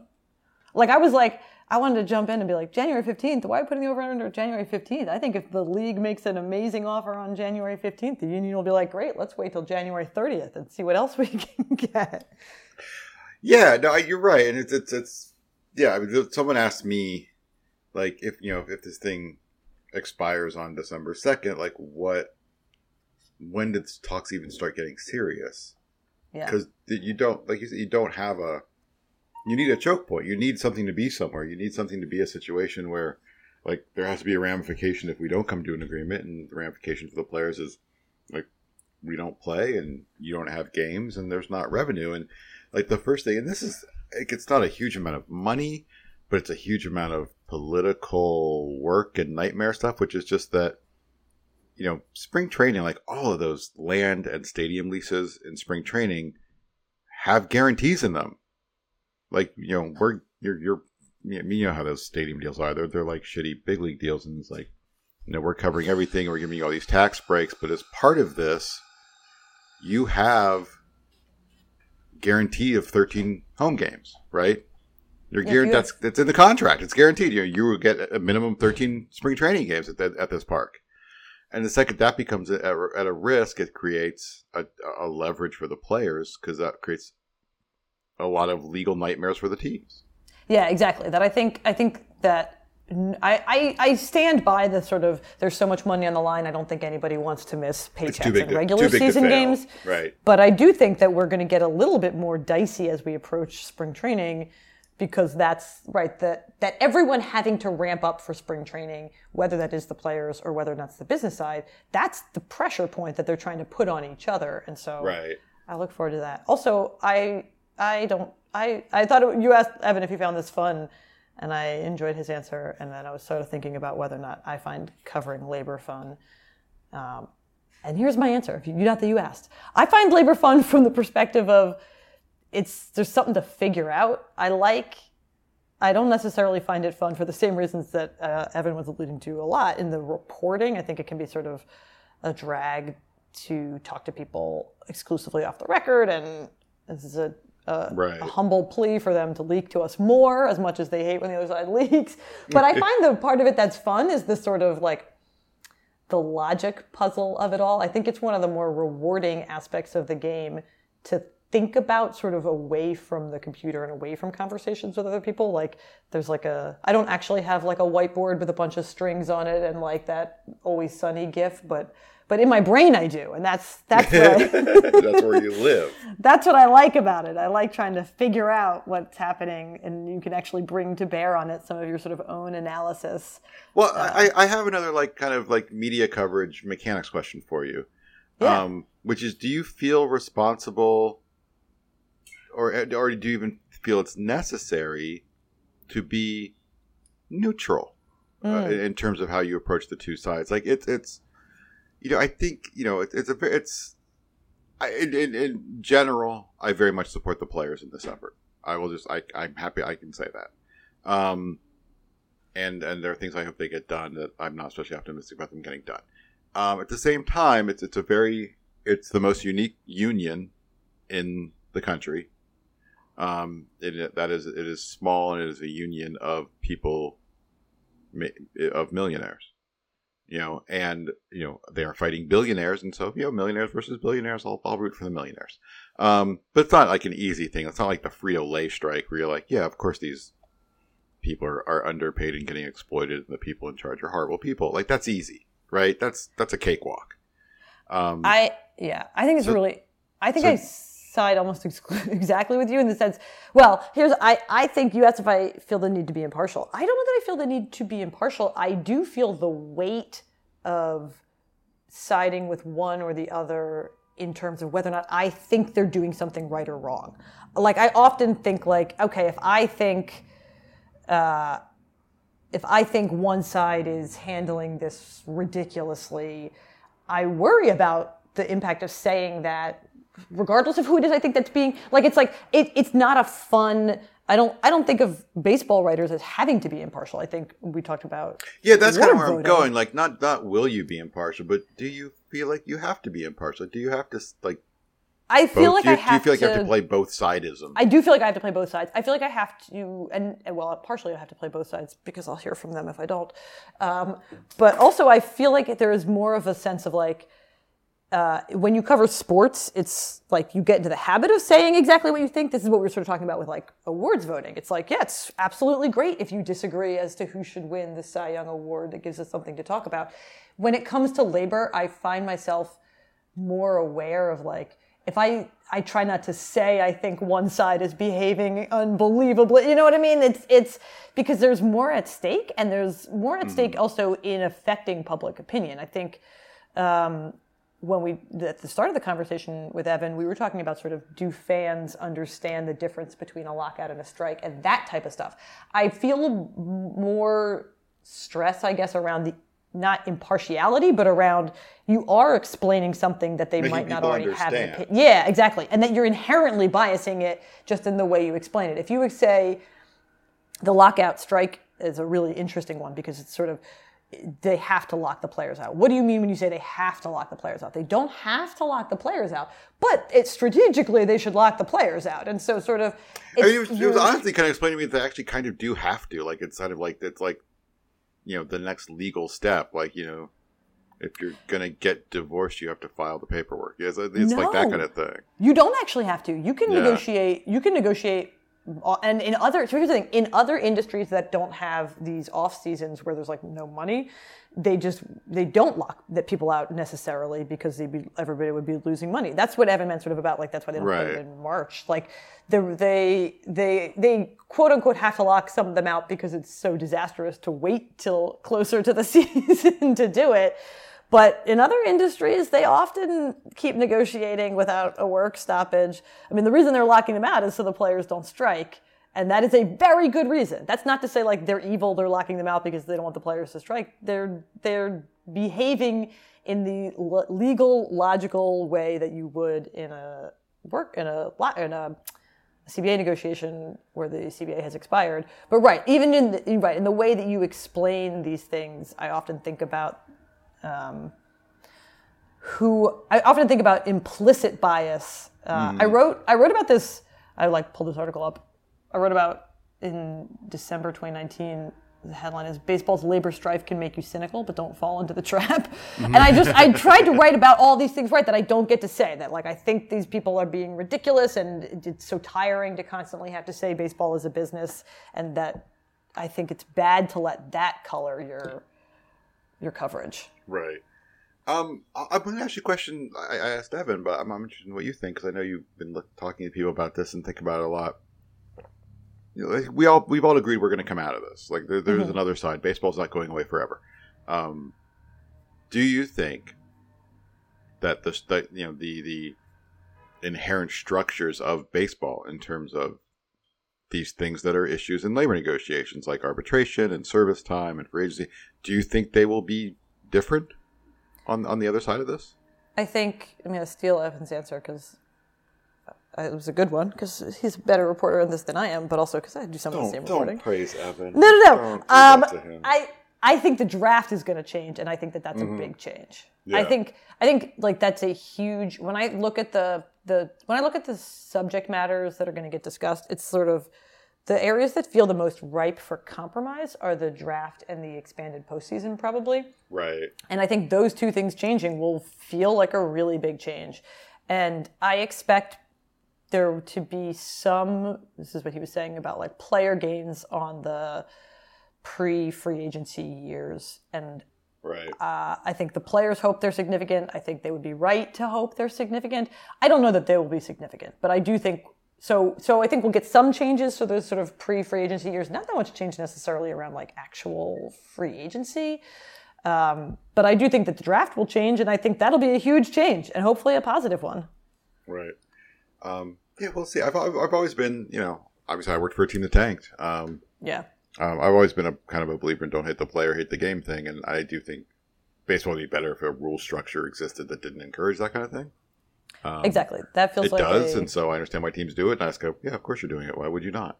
yep. Um, but I, I- I think a, a a rule set that you know that, that had Baltimore playing Rutschman on opening day. It basically is kind of how I feel. Like that's the rule set I want. That has you know the Baltimore Orioles putting their 25 best players on the field.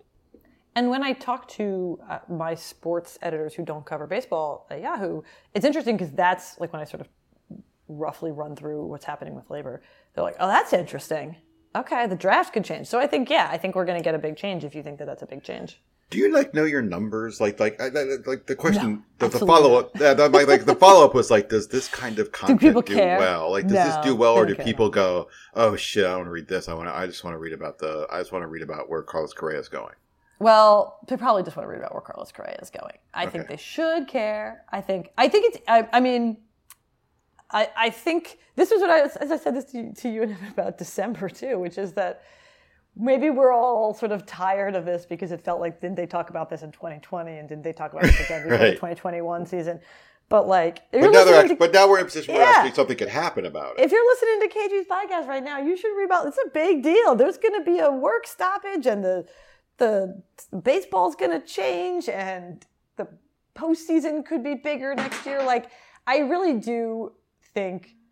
Like, do I find regular labor fun? Everything is labor. Everything in baseball is labor. Like, and it's, like- it's, it's, ca- it- it- it- it's currently like this omnipresent thing that carries over everything. Like, yes. you know, Jose Berrios sends an extension. Like, part of that story is like, what does this mean for labor negotiations? You know, it's, Exactly. it's, it's, it's everywhere. The CBA, I, I just wrote a, a story that just ran while we were talking. That's just like an overview of where we're at with the labor situation. And it, I believe it included the line that was like, uh, everything is always labor, now it's only labor. So you might as well pay. it's like it's always this is old. The CBA is always underwriting the what you're seeing on the field. Now you actually can pay attention to it. Right. And you did talk about like what does and doesn't happen, which I think is important that people know. Like the only thing that really stops is the 40 man stuff because those are members of the union. Yes. Um, Yeah, in fact, Uh, you're talking you about spring like, training. yeah, the international signing period, which begins on January 15th, will take place. Um, you will still see deals for minor league free agents um, that, that are not on the 40 man. Um, all all non 40 man stuff continues as expected. There will still be a winter meetings because if you haven't been to the winter meetings, the overwhelming majority of people attending the winter meetings are minor league teams who have like their trade show and all that stuff. That'll still happen. You just won't have the GM showing up. Right. And in fact, if we get to spring training without players and you have tickets to see one of those 13 home games, you'll be watching minor leaguers play. Mm-hmm. That'll be a good time. Um, okay, let's get let's move on. Let's talk our musical guest. You've been Yeah. listening to the wonderful music of Model Home. Um, this is it, it, it's exciting. Like like obviously, far too often I am playing bands that I know or that are people I know know and things like that. And it just tends to be a lot of you know angry rock and roll and and and um, kind of more pressing at times. White people music. Um, so I always wanted more hip hop. We did have a couple some hip hop stuff uh, in the past. We have a new hip hop band. This is Model Home. They're on Don Giovanni Records. Um, this is good shit. This is almost experimental hip hop. Um, it's off their new album on Don Giovanni Records called Both Feet in the Infinite. Um, it is a, a duo uh, from Washington D.C. The Washington Post called them a messy and unblinking improv- improvisational blurt that quickly becomes dense and confusing. Why would you not want to listen to dense and confusing music? Um, they also have a song called 3D Printed Quinoa, and any band with a song called 3D Printed Quinoa is okay with me. If you want to learn more about Model Home, just go to Don Giovanni Records website and you can go get that stuff and download the album and pay for it. And uh, they are wonderful. And thanks to Don Giovanni and thanks to Model Home because they're awesome. I'm looking you- at their merch right now because that's how I consume. That's how you judge your bands. That's how I judge my band is how good their merch is, and it's. I would. What was it that you like? Experimental, certainly. That's how I would also describe their merch. Which is not necessarily a bad thing. Incredibly confusing and overwhelmingly dense. Incre- yes, incredibly confusing and overwhelming. That incredibly confusing is how I would describe their merch, but I, I think I could pull it off nonetheless. Are you ready for emails? I am ready for emails. Real quick, if, if it's very important. If you're listening to this podcast right now, please send us an email. So next week, obviously, is Thanksgiving week. Um, everybody's running around. It's not going to be uh, easy to get a guest and that kind of stuff. Um, so myself, along with co-host John Taylor, who um, co-hosted a few weeks ago, and we had a blast together. We are thinking, and we're hoping you can help us with this. Just do an email show. We're just going to go through the question bucket, if you will, and and rip through them. So send us an email. It can be about baseball. It can be about um, your favorite casserole. It can be about Thanksgiving side dishes. It can be about um, late 1960s European political unrest. We don't care. Send us an email, chinmusic. And we're hoping if you guys can contribute and, and come through for us, that we'll have the all email show on uh, next week, probably recording on Tuesday and out Wednesday before you go travel and put your health at risk. Um, okay, here we go. Our first email comes from Francis. And this goes back to something we talked about in the first segment. And Francis says, My question is about pitcher showcases for guys coming back from injury, such as the one Justin Verlander gave. Who attends these from a team? What are team personnel looking for? Are there pitch tracking devices? Can teams request that the pitcher do something like, say, throw at least 10 sliders? How informative are these showcases? Any insight would be welcome, especially if you've ever attended such an event. I've attended such an event. They're a blast and they're super quick and, and not especially informative. Um, so the one Justin Verlander gave took place at Cressey Sports um, in West Palm. Uh, Cressey Sports is a sports rehab place that is um, the place to go. It's where everybody does their work in Florida. It is the the, the industry leader, if you will. Um, who attends these from a team is a great question. It, I, there were probably not AGMs and GMs there. There were probably who's our scout in Florida? Can they go look? And really, the question just is like, how's he look? Does he look healthy? Does he look like Justin Verlander? It's not too complicated. It's not, you know, and, and he did. He looked, you know, he was mid to upper 90s, and the breaking balls looked like Justin Verlander breaking balls. I'm sure because it happened at Cressey, there was pitch tracking devices, and that data was shared with teams, um, either Rapsodo or TrackMan, and so they could see that um, on an analytic level, the stuff looked like Justin Verlander. Um, the point in the Verlander showcase was simply to show people that he's healthy, and they had it, as you can note, before his decision on the qualifying offer. Um, and it, it was kind of informative for, for Verlander's camp in the sense that it allowed them to kind of help it helped them to gauge interest and see if whether he should accept it or not. And ultimately, obviously, he did not accept it and got a better deal. Um, but honestly, these kind of, of coming back from injury things are just like, is he healthy and does he look like the person we think he looks like? Um, they're a lot of fun. Like the, you show up at nine and you go get coffee at nine thirty. It's not a whole day work or anything like that. Um, they show up. They probably I would bet he threw. I was at the over under at thirty pitches. Um, you cannot tell him what to throw. Um, he's probably he, they have a sequence in mind. He's probably going to throw ten fastballs and then mix it up for twenty, and you you leave. Um, you know, if you're in the Dominican working at a 15 year old, you can definitely call pitches and see what you want to see. But in a case like a Verlander workout, he has a, a sequence of 30 that is that is scripted and pre-done. Um, but I thought that one was really interested in the sense that you know often these are guys looking for a deal, and this was the first one that I can remember that involved a guy like on the verge of a QO decision, um, and and and that workout playing a role in that as well. I'm curious because I don't. I'm. This is a question exclusively for you, so I'm just going to build off of that question. And that is, what should we infer from the teams who are there? Are they there to talk to Justin Verlander about joining their team, or is it sort of more just due diligence? Like, does it does it indicate interest in, in after he throws his 30 pitches? Does he also sort of sit down and talk to teams, and is it a, a meaningful No. step? it's a meaningful step. He's definitely not talking to anyone that day of the workout.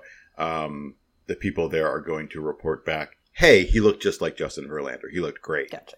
And then they can then and then, um, then the emails. So so uh, an email an email went out to all thirty teams from the Verlander representative saying Justin Verlander is going to be conducting a workout. It's at Cressey Sports. It's at this time. Um, if you're going to attend, please let me know. Right and you send an email saying, "Hey Billy, we're showing up. I'll, you know, here's who will be there representing our team." And Gotcha. they, they say, "Great, we'll see you there." Um, you know, So it's not show- always this like the the number the sort of when we see only two or three team names reported, perhaps that's not like Right. these two teams are down to the wire. They're Not fighting over Justin all. Verlander. And- and they to be- brought gift baskets to Chris Cressey. right. And to be totally honest with you, there, uh, there's it's quite possible there was a team. I have no idea which team this is. So we'll just call this team the Robots. It's quite possible like the Robots GM or even the scout director like sent. Like forwarded the email to their scout who lives in West Palm and said, "Hey, if you got nothing else going on, you want to go to this?" right. you know, and they went and they said back, they said, "Hey, it looks like Justin Verlander. It's great." And they go, "Great, thanks, appreciate it." um, and I moved on. And and it was really these things are mostly like, is he healthy? Does he look ready to go? That's it. Um, but this one was I did think quite an interesting dynamic in the sense that it was a guy thinking about a QO thing, um, as opposed to simply somebody looking for a deal. Like I can think about you know going to see, um, you know Daniel Moskos, you know years and years ago, just got named a Cubs specific pitching coach. Like and Daniel was like looking to get back and get a deal and stuff. And it was in Arizona. And it was at like again one of these like performance institutes, and like 15 teams showed up, and he threw 20 pitches. You're like, all right, great, pretty interesting. And you know, and I talked to him for like two minutes afterwards, and and that was that. Um, and so these things happen all the time. Mostly it's guys looking for a deal, and I think Verlander was kind of like gauging his market, which made this one um, a first for, for me. Yeah, Uh, and it terms- worked. Right, And it point, worked. for him. Yeah, and I, I and I was told he looked really good. Um, that he looked like Justin Verlander, um, which doesn't surprise me. Um, and he I mean, Verlander says he wants to pitch until he's forty five, and my response to that right now is like, yeah, sure, of course. Why not? Um, our next email comes from Andrew. Andrew says, on an earlier podcast, you referred to Edwin Rios of the Dodgers as a constant Astros trade, trade target. You've described a few other players as such. I can't recall offhand. Uh, Alejandro Kirk was a guy who uh, the Astros asked about a lot from Toronto. Um, this made me wonder: Is pestering another team's GM or front office an effective trade strategy? like, would a material change need to occur in one's roster construction, a draft, free agent, etc., before circling to ask about a player again? Or is there any value inherent to wearing a side down in trade talks? For me, it's fun to imagine conversation between GMs in an informal and fun way. But the larger question is, what is the pacing and strategy of these trade talks when your proposal is, initially turned down? It's not, yeah, no one pesters anyone about a player. It's just like, like Edwin Rios, like the Dodgers would ask about something and you'd go, yeah, we, you know, we still like Rios. And you just bring him up again. Um, and so like, you don't kind of pester them about Edwin Rios event. It's just like every time they talk to you about a player, you bring up Edwin Rios again. And I think the more interesting thing to talk about here is how teams keep track of these conversations. Hmm. So, How um, team keep track of these conversations? I'm intrigued. it's just like uh, you know, just in, in you know, within their internal system, or maybe even just a spreadsheet or whatever. But it, it just goes back to, you know, it's the off season, and just like, and I wrote about these um, uh, during the season, like before the trade deadline, like, you know, late May, early June, you do your check-in calls, um, and you really would call every team like, hey, look, we're you know, we're in a position. We think we're going for a playoff team, or you're looking for relief help. Um, you know, we talk about guys like this. It's just like a like a, a setting the stage kind of thing. Um, and- but you keep track of like all your conversations, and now check-in calls happen again at the end of the season, and like you go, hey, we're going to call Oakland. When we've talked to Oakland in the last 12 months, here are the players that have been discussed. They've expressed interest in this guy and this guy. And so maybe if we bring this guy up, we might get some traction on that guy, right? And so obviously Oakland's a great example because Oakland's going to be dumping a whole lot of good players. Cops are coming for you now. Yeah, this is. And um, this is a SWAT team there? this is actually the what is this the incredibly dense and very confusing. no.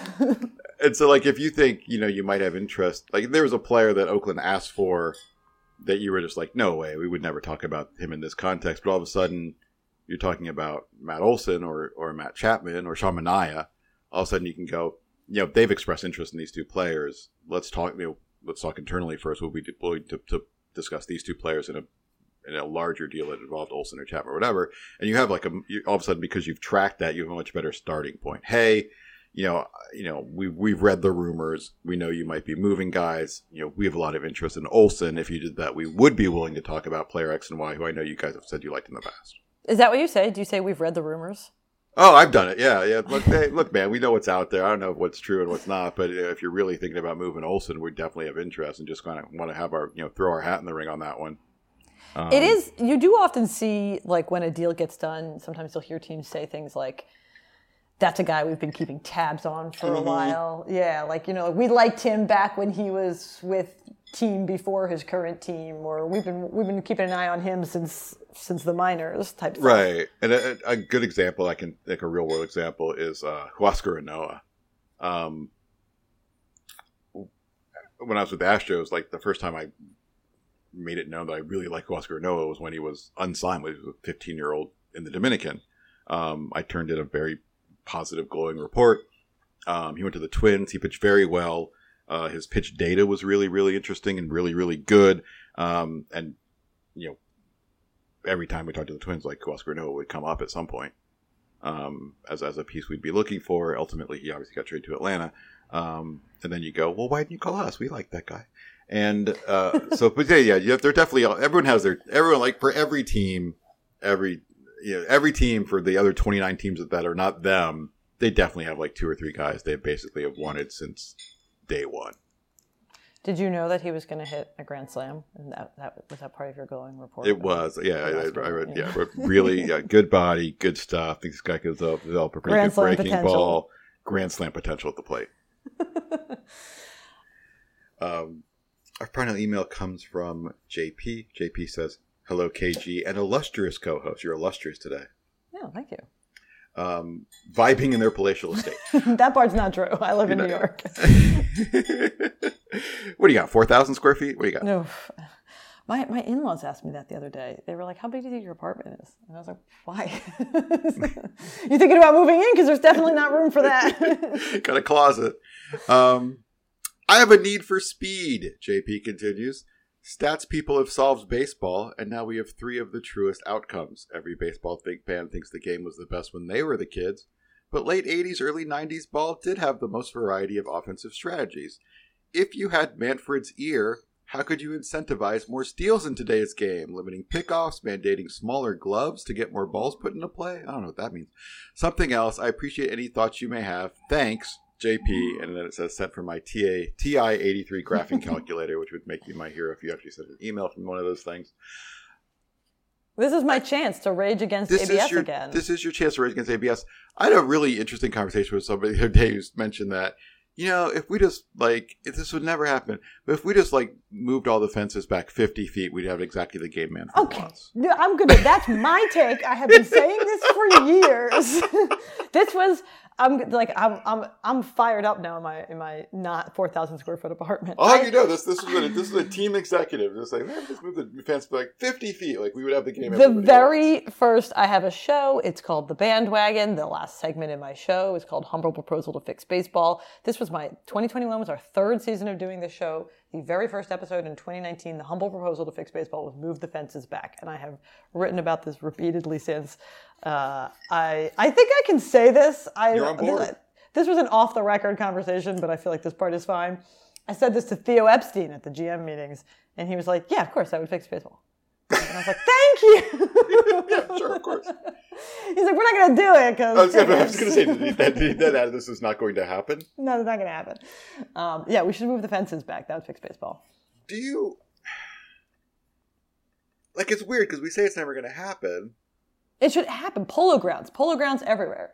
but if it, but the thing, like, it's never going to happen. But why not? Like, is it is it really just like a simple, like that's too much, or is it just a simple look? People love home runs, or or like what?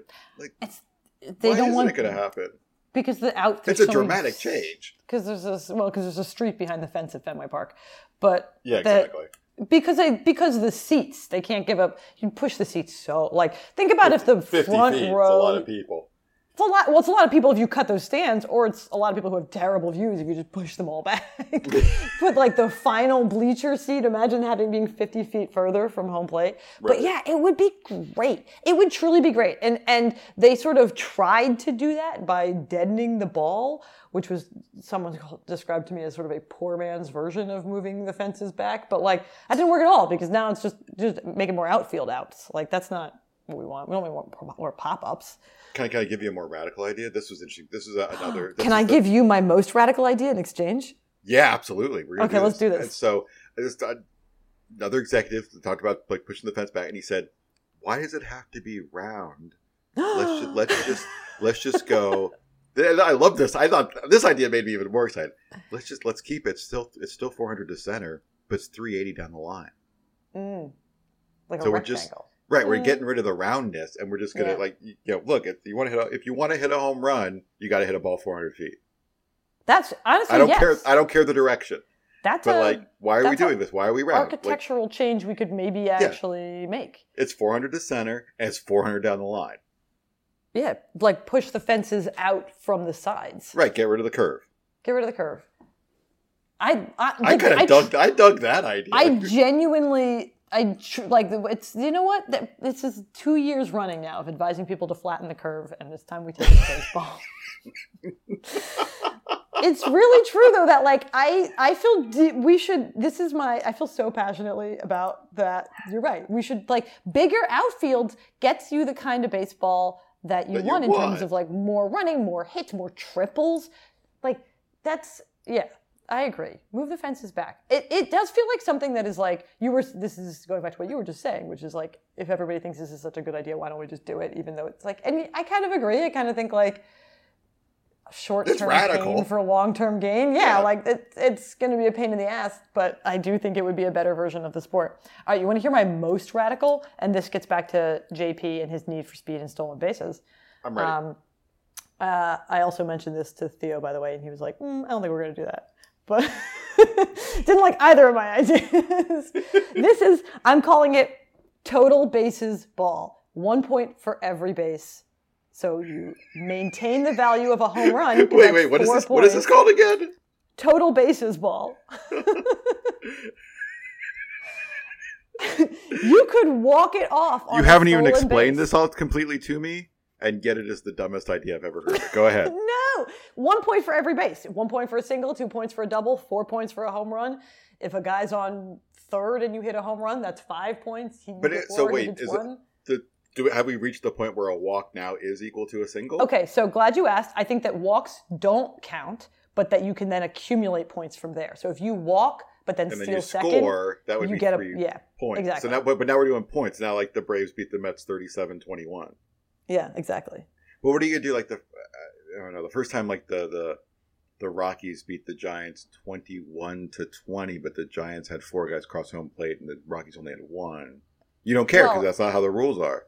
Yeah, the the Giants should have should have stolen a base in the ninth inning. There you go, incentivizing steals. You if you're down by only one point in the ninth inning and you can't make that up, ugh, you deserve to lose that game. You can't get one guy on base. The only thing I do like the walk-off stolen base. The walk off Like- stolen base. Like we're tied 21-21, and then and you put in Billy Hamilton yes. and you have him go.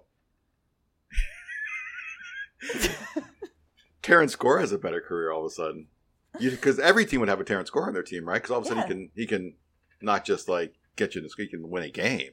yeah.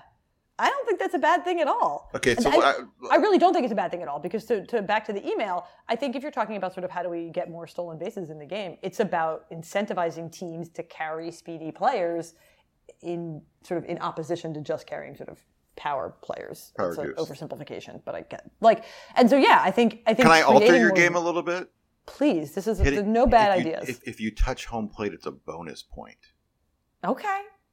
You know what I'm saying? Yeah, yeah, yeah. So like you get your you know you're single that's your you get a point. You know the guy the guy the next guy singles you go to second that's a point. Guy gets a single and you go to and you get and you, you round you to, to, you to two base advance single and you get to home that's two more points plus a bonus point for getting to home. Mm, hmm It's kind of like the three point shot. I do like that. Yeah, it's like the three point shot. Exactly. Exactly. Yeah, Make a- this is the worst idea ever. home- Let's continue to build on it. I don't think it is. You- Okay, so wait a second. So so so but any so any advancement of a base is a point. So like if so but but again the walk doesn't count, but it puts you in a position to, to get points. Yes. So um you know a balk Sack and a guy fly, run, yeah. a, a balk and a guy goes up a base. That's a point. And even like and this has become we've seen a lot more of these like in the last three years. It's good. It's it's smart baseball, but like guy going from first to second on a deep fly ball to center. That's a point. Yeah. Don't you a- love that though? In your statistical in your scorekeeping rule, is that now a sack fly because the guy scored a point? yes. I think it's a sack fly. It's a meaningful out. But think. But it's a think product. about, It's a truly it's a, productive It's a out. truly productive out. So, but wait. So, I, I want to keep going here. Yeah? Um, okay. Uh, uh, guy on first, ground ball deep in the hole. Like third baseman gets it. He's no play at second. Throws to first for the out. Guy gets the second. He just got a point. Am I fielder- correct? Is that fielder- correct? Fielder's choice are tricky. you found. You found the the the. the But a guy advanced a second. That's a point, right? I think it's a In your stupid world that we're talking about here. Okay, but here's why I like this.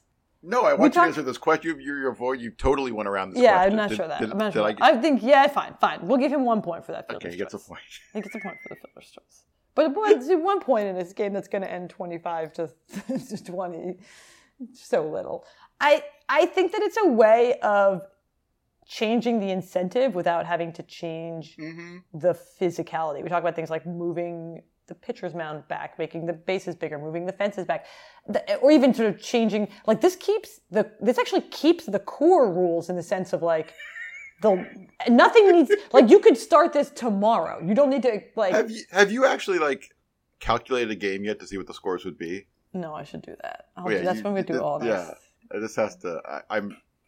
I'm I'm going to tell you right now. This afternoon, I'm going to find a game and calculate it. I actually want to like. so you're thinking about it, is what you're saying. I'm thinking about. I want to see how dumb this is. I know it's dumb, and I need to find the level of dumbness just to just to really appreciate the beauty of the stupidity of it. I love it. Like it's dumb, but I love plenty of dumb things. Total bases ball. Total bases ball. It, it even has a dumb name. It's great.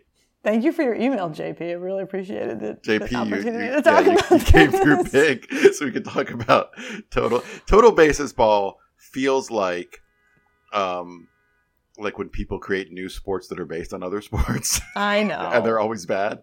Um, yeah, total bases ball.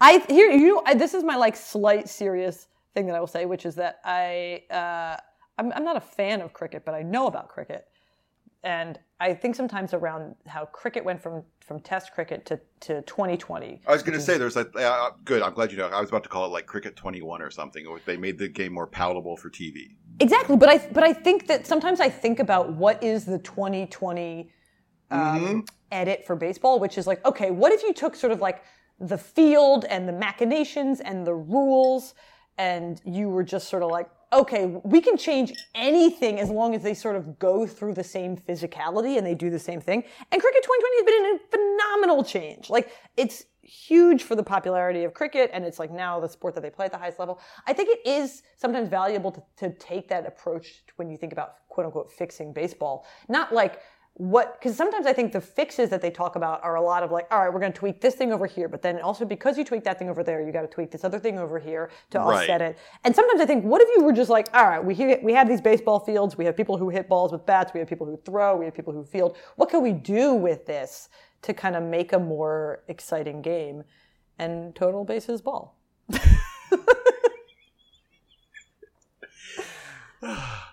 That's it for the emails. I don't know where you go from there if you have thoughts on that. And uh, you know what? Here's the thing: our listeners are psychos.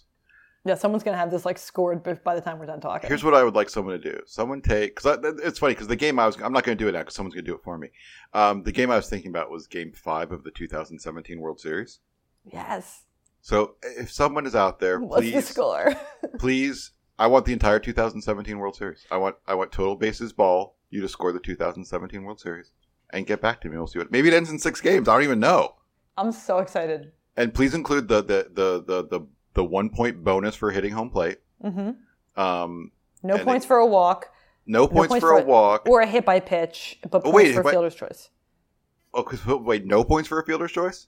No point, like the one point, like you were saying. Okay, so you get the Yeah. bases advanced, and the, wait, what was the hit by pitch rule? Is that yes? I don't think you, that's that's a no. That's okay. That's just walk. that's that's a scoring opportunity rule. scoring opportunity. Yeah, so.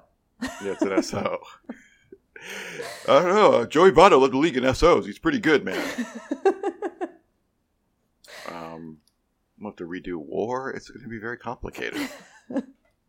It's a great idea. So somebody score, uh, uh, pick your favorite World Series. Give it, do a World Series for me. Send it. We'll discuss it next week. Um, in the Total Bases Ball cast, which starts next week. Weekly discussion of Total Bases Ball. Um, it's time to catch up with Hannah Keyser. Hannah, you went to the GM meetings. I did. It was warm. They're It was- weird. like I, they're you know, weird. you and you and I have spoken at the GM meetings, and um, they're a weird time because like it's just like, do you feel like because obviously with the so with the with the winter meetings, we'll get to those in a second. But like the winter meetings, like you like you have the press availability for the managers, right? hmm um, most if not all teams like have like hey send the beat writers up at four o'clock to the suite and we'll talk to them there that, that kind of thing. It feels like with the gm meetings you're just kind of waiting around hoping to catch someone walking by Yeah, absolutely. It's extremely bizarre. I often I've been to two GM meetings, so it's not not a ton, and I spent the entire time, both times, thinking about all the people who were, were incidentally on vacation at these resorts. And I was just Yeah. like, What's with all these pasty baseball writers sitting around the fountain with their laptops out in the middle of the day? It's like a strange. It's so weird. It's so weird. You're just like skulking around perfectly manicured hedges looking for front office executives. It's very weird. Yeah, and I, I wrote about what happens at the GM meetings last week, and it's like it's, it's you know if, if you've seen the White Lotus, it's that kind of resort. Mm-hmm. It's a White Lotus esque resort, um, and there are people there who are like, "This is our vacation time," and yet Yep. there's like the and like there's 200 media people there, um, and then and a lot of baseball people in polos. Yeah, Um, so many polos, so many khakis, and yeah, none of us are none of us are having any fun. We're having like enough fun, but it's like, and I, I this. But do you think it's one- like worth your time? Like I, I mean, I guess like it it, is because like you were able, to, like, like you said, you were able to corner Theo Epstein for a while and stuff like that. and But you like, don't. total bases ball, Theo. You're But- like, okay, please leave. and, um, but you didn't um but like you don't get like and maybe this is a good thing if you're the right kind of reporter you don't get a structured media time I think it is a. I I I think other reporters. Well, so I'm a little bit. I think the one we just had was kind of sh- shitty. I was going to say something more tempered. I think the one we just had was kind of shitty because the looming CBA stuff is like obviously the only thing Is looming. Is looming. It's looming, and we talked looming's a about negative it. word yeah it's looming And people don't want to talk about it, but I want them to talk about it. So it was like kind of uh, stilted GM meetings in that sense. I think it's really great. Like I think it is one of the best events of the year from like a strictly media perspective. Like if you're a fan, you don't need to care where we. I, we always include where we are. I've read like a lot of. It's always like at the resort St. Carlsbad, and I was like, it's not important that anyone care where we are. But it Right. is a really good event for media. You see a lot of people. You get to put a face to a name for you. I think it's like more valuable. So I didn't ever cover a beat. I started in this job, right um, and it is like I only know people through things like GM meetings. Like I have to sort of be like, "Hi, hello." I, like I talked to Brian Cashman, and Brian Cashman was like, "I didn't even know you lived in New York," and I was like, "That's not great. I should do better at Right. being around the Yankees." But now you know. So like it, it would take me a lot of time of like going to Yankees games for Brian Cashman to figure out that I'm there. But I can just tell him. I can just be like, "Hi, I live in New York. I'll be at your baseball stadium a lot." right right right um are you booked for the winter meetings or have you said this isn't happening Okay, I was, and then I just canceled my hotel yesterday. did you really Yeah, I was booked, and then I thought, i think that's like i think that is the most telling piece about about your feelings about the upcoming labor Yeah. stoppage is you is before it anything being booked and I had official it, you just whacked your hotel well, to be fair, it's partially because they did this in a very weird way, where the hotel they put it at, you have to cancel five days in advance to Hmm. not lose your, to not pay a fee, and it is, literally it's the, is like it at the four dolphin days swan in- this year Um, no, it's at some. What is it at? It's in Orlando, the Bonnet Creek Resort in Orlando. oh i've never even heard of this okay And I was like, five days? That's like the one time we can't do it. It's like I would want to be there on probably the fifth or sixth, and the CBA expires on the first. So I can't I- do that. Yeah, I talked to um, uh, an exec and I asked him, "I said, are you booked? Are you going to the Winter And he said, "We're acting like everything's normal, and we've Mm. booked everything, and I have a." 300 word message in Slack to our person who arranges all the travel telling him to cancel that I'm just waiting to hit enter on. It's in See, my drafts. I've I- written it. It's in my drafts. It's ready to go. And I'm, I'm planning on hitting it at some point. If I could do that, I would have done that. I would have. Right. I've, I I canceled this under duress. I feel very stressed about it. I wasn't sure what to do. Please do not take that as some sort of like I do not have insider information. I mean, I do have insider information, but I don't. I don't. I can't guarantee that there will be a lockout. I just can guarantee that Yahoo will be unhappy if I lose out on this. Uh, right. I, I mean, talking to teams, like, they're, they're pretty pessimistic about them going to the Winter Meetings. I am kind of bummed. My like you were you mentioned this when we are talking about sort of what will stay the same and what will be different in a lockout. There will be winter meetings. There will be minor league portions of the winter meetings. I'm like the most stressed about the possibility of having to be like, so wait, should I go? Who's going? Is anyone going? Are we going? Like I- I, yeah, that part. I don't even know if you need to be there. Like it's just it's such a weird thing. As someone who's like been to double digit winter meetings, like it's such a weird thing at this point where Like people go, "What do you do at the winter meetings?" I'm like, "Well, I sit in the suite and text all day." Like you don't even need to be there. right. and it's create it, and the thing that always fascinated me is the dynamic of it, which is it creates an in- very very artificial stress to get Oh, something yeah. done at the winter meetings. Like, why are we pushing to get something done just because we're all in the same hotel texting each other? That's a great point. It's a running very strange thing. Looking stressed because both the winter meetings and the GM meetings have this in common, which is that like you feel like you're just loitering and then you see somebody else take a phone call and walk away, and that's like the worst thing that can happen to your day. right? What's he doing? like, why are they on the phone? And it's I it's uh, my I've been to I don't know six or seven GM meetings, and my favorite part is I, I never actually attended the meetings themselves. I have no idea what chill? I have no I have no idea what happened. I just did agent meetings. Yeah. Like I just met with agents when I that was my job at the at the meetings was to meet with agents and to arrange the agent meetings and, and to set them up and and to you know, conduct many of them and to be in the agent meetings and like the actual meetings like where MLB's you know putting up PowerPoint slides about finances and like I have no idea what those are like. No, not a clue in the world. um, I did participate in a couple. They had like they had they do these like round tables one day in the morning where they put like there's like six of them, five teams each, and they you know they put the group in the room, and everyone's like there with like three or four people, and they just kind of talk about these seven issues. And uh, often one of them is a rule change thing, and I'm just mad now that I've never been able to discuss total bases ball at the. GM meetings. So We'll we'll get we're gonna start a movement and then they'll be forced to, to take it under review. um, it's time for a moment of culture. Okay. Is that You me? wanna- Do I? You Do I- go first. Go. Feel free. Go first. What do you got? No, no, you go first. You go first. I want. Okay. Show me. Show me how it's done. Though this is a real bit of a weird one, but it's it's it is November. Um, it's the middle of the month, and therefore, sumo wrestling is happening. The only other sport that matters, in my mind. And I just want to remind people that um, you can watch sumo. Uh, it's it's available in a lot of places, but if you have like an Apple TV or if you have an Apple device, if you download the NHK World app, you can get a daily show that shows you every match in its entirety Oh wow. and it's the best sport in the world. Um, watch it every night, catch up. Uh, currently, the Yokozuna Terunofuji is a perfect four and zero. They will. Uh, it is fifteen matches every two months. They have a tournament. It's fifteen matches. Person with the best record wins the tournament. It's that simple. It's not complicated. Um, the sport itself, understanding the sport itself, is not complicated. They they two guys face each other, and you win by if any part other than his foot touches the, the ground, or if he's pushed out of the ring. So if he leaves the ring or any part other than his feet touches the ground inside the ring, he loses. It's that simple. So you can get the sport quickly. It's a beautiful sport. The, the, the personalities of, of, of these sumo wrestlers is kind of amazing. It's fun to look at a guy who's six foot four and 450 pounds. Um, it's fun to look at a guy who's five foot five and 350 pounds, um, which is my favorite wrestler, Takakeisho, who's also 4 0 and doing wonderfully.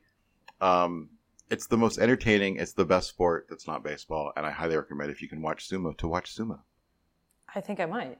So It's this is where I this is where I tell people what they should do. Their moment of Yeah, culture. tell them what they should read or, or what they should watch. Or Well, whatever. since since since you're talking about what's the best sport, I have to say that actually the best sport is Project Runway.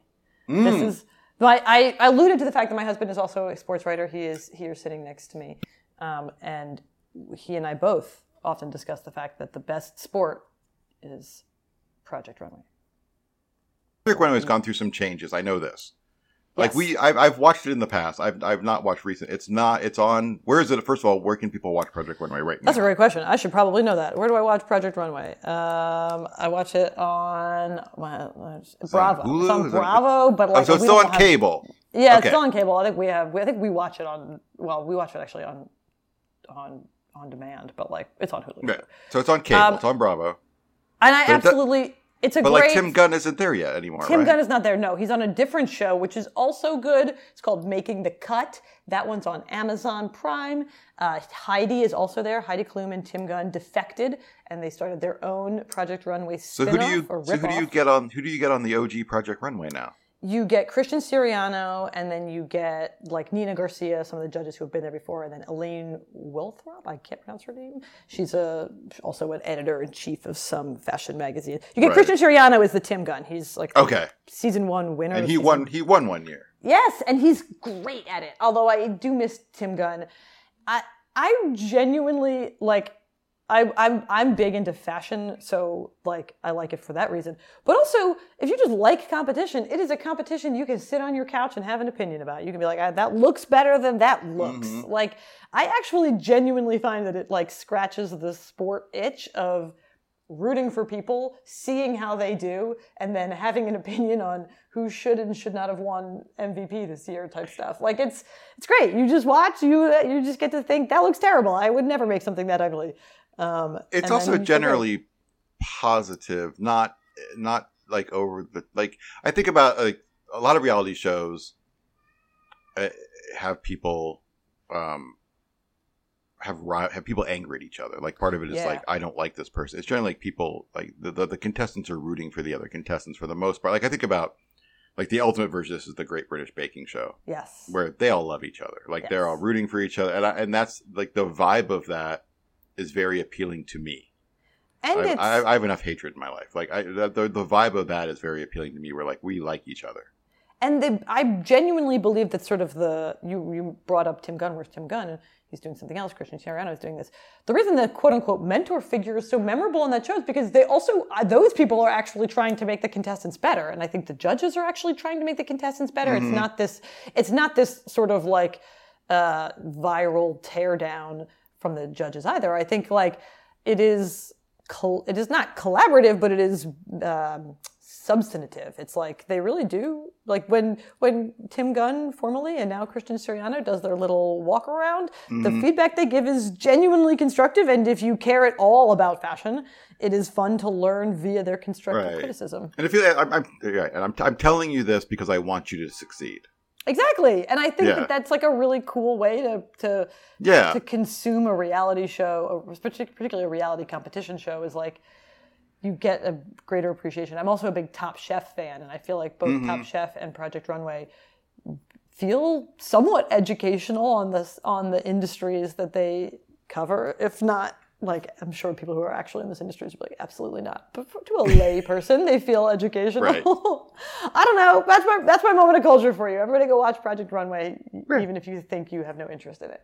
yeah. So when you're, yeah, there's no bait unless you're streaming Dominican Winter League games, which you should do. They're if you have an MLB TV subscription, they're right there for you, and they are a blast. Um, but when you're not doing that, watch Sumo and Project Runway, And think about Total Bases Ball. and think about Total Bases Ball. Uh, Hannah, I think we're done here. This was a delight. I can't thank you enough for wasting your, your Friday morning with me. um, if people want to follow you on the Twitter, they go to Hannah R. Keyser, K E Y S E R. Yep. Do you have anything else you need to plug? Um, God, that's a great question. Uh, read my labor coverage this off season. So that way, Read. read my labor coverage. So that way, people. So that way, we believe that people want to hear about these things. Because I'm going to write about them anyway. So uh, enjoy spending your the first week of December at home, yeah, well, and have a good Thanksgiving. thank you, KG. And thanks everyone for listening. We'll see you next week again. We're hoping to do an email only show with John Taylor. Send your emails to chinmusic at fangraphs.com. You'll now enjoy a, a, another song from Model Home, and we'll talk to you next week. Frequencies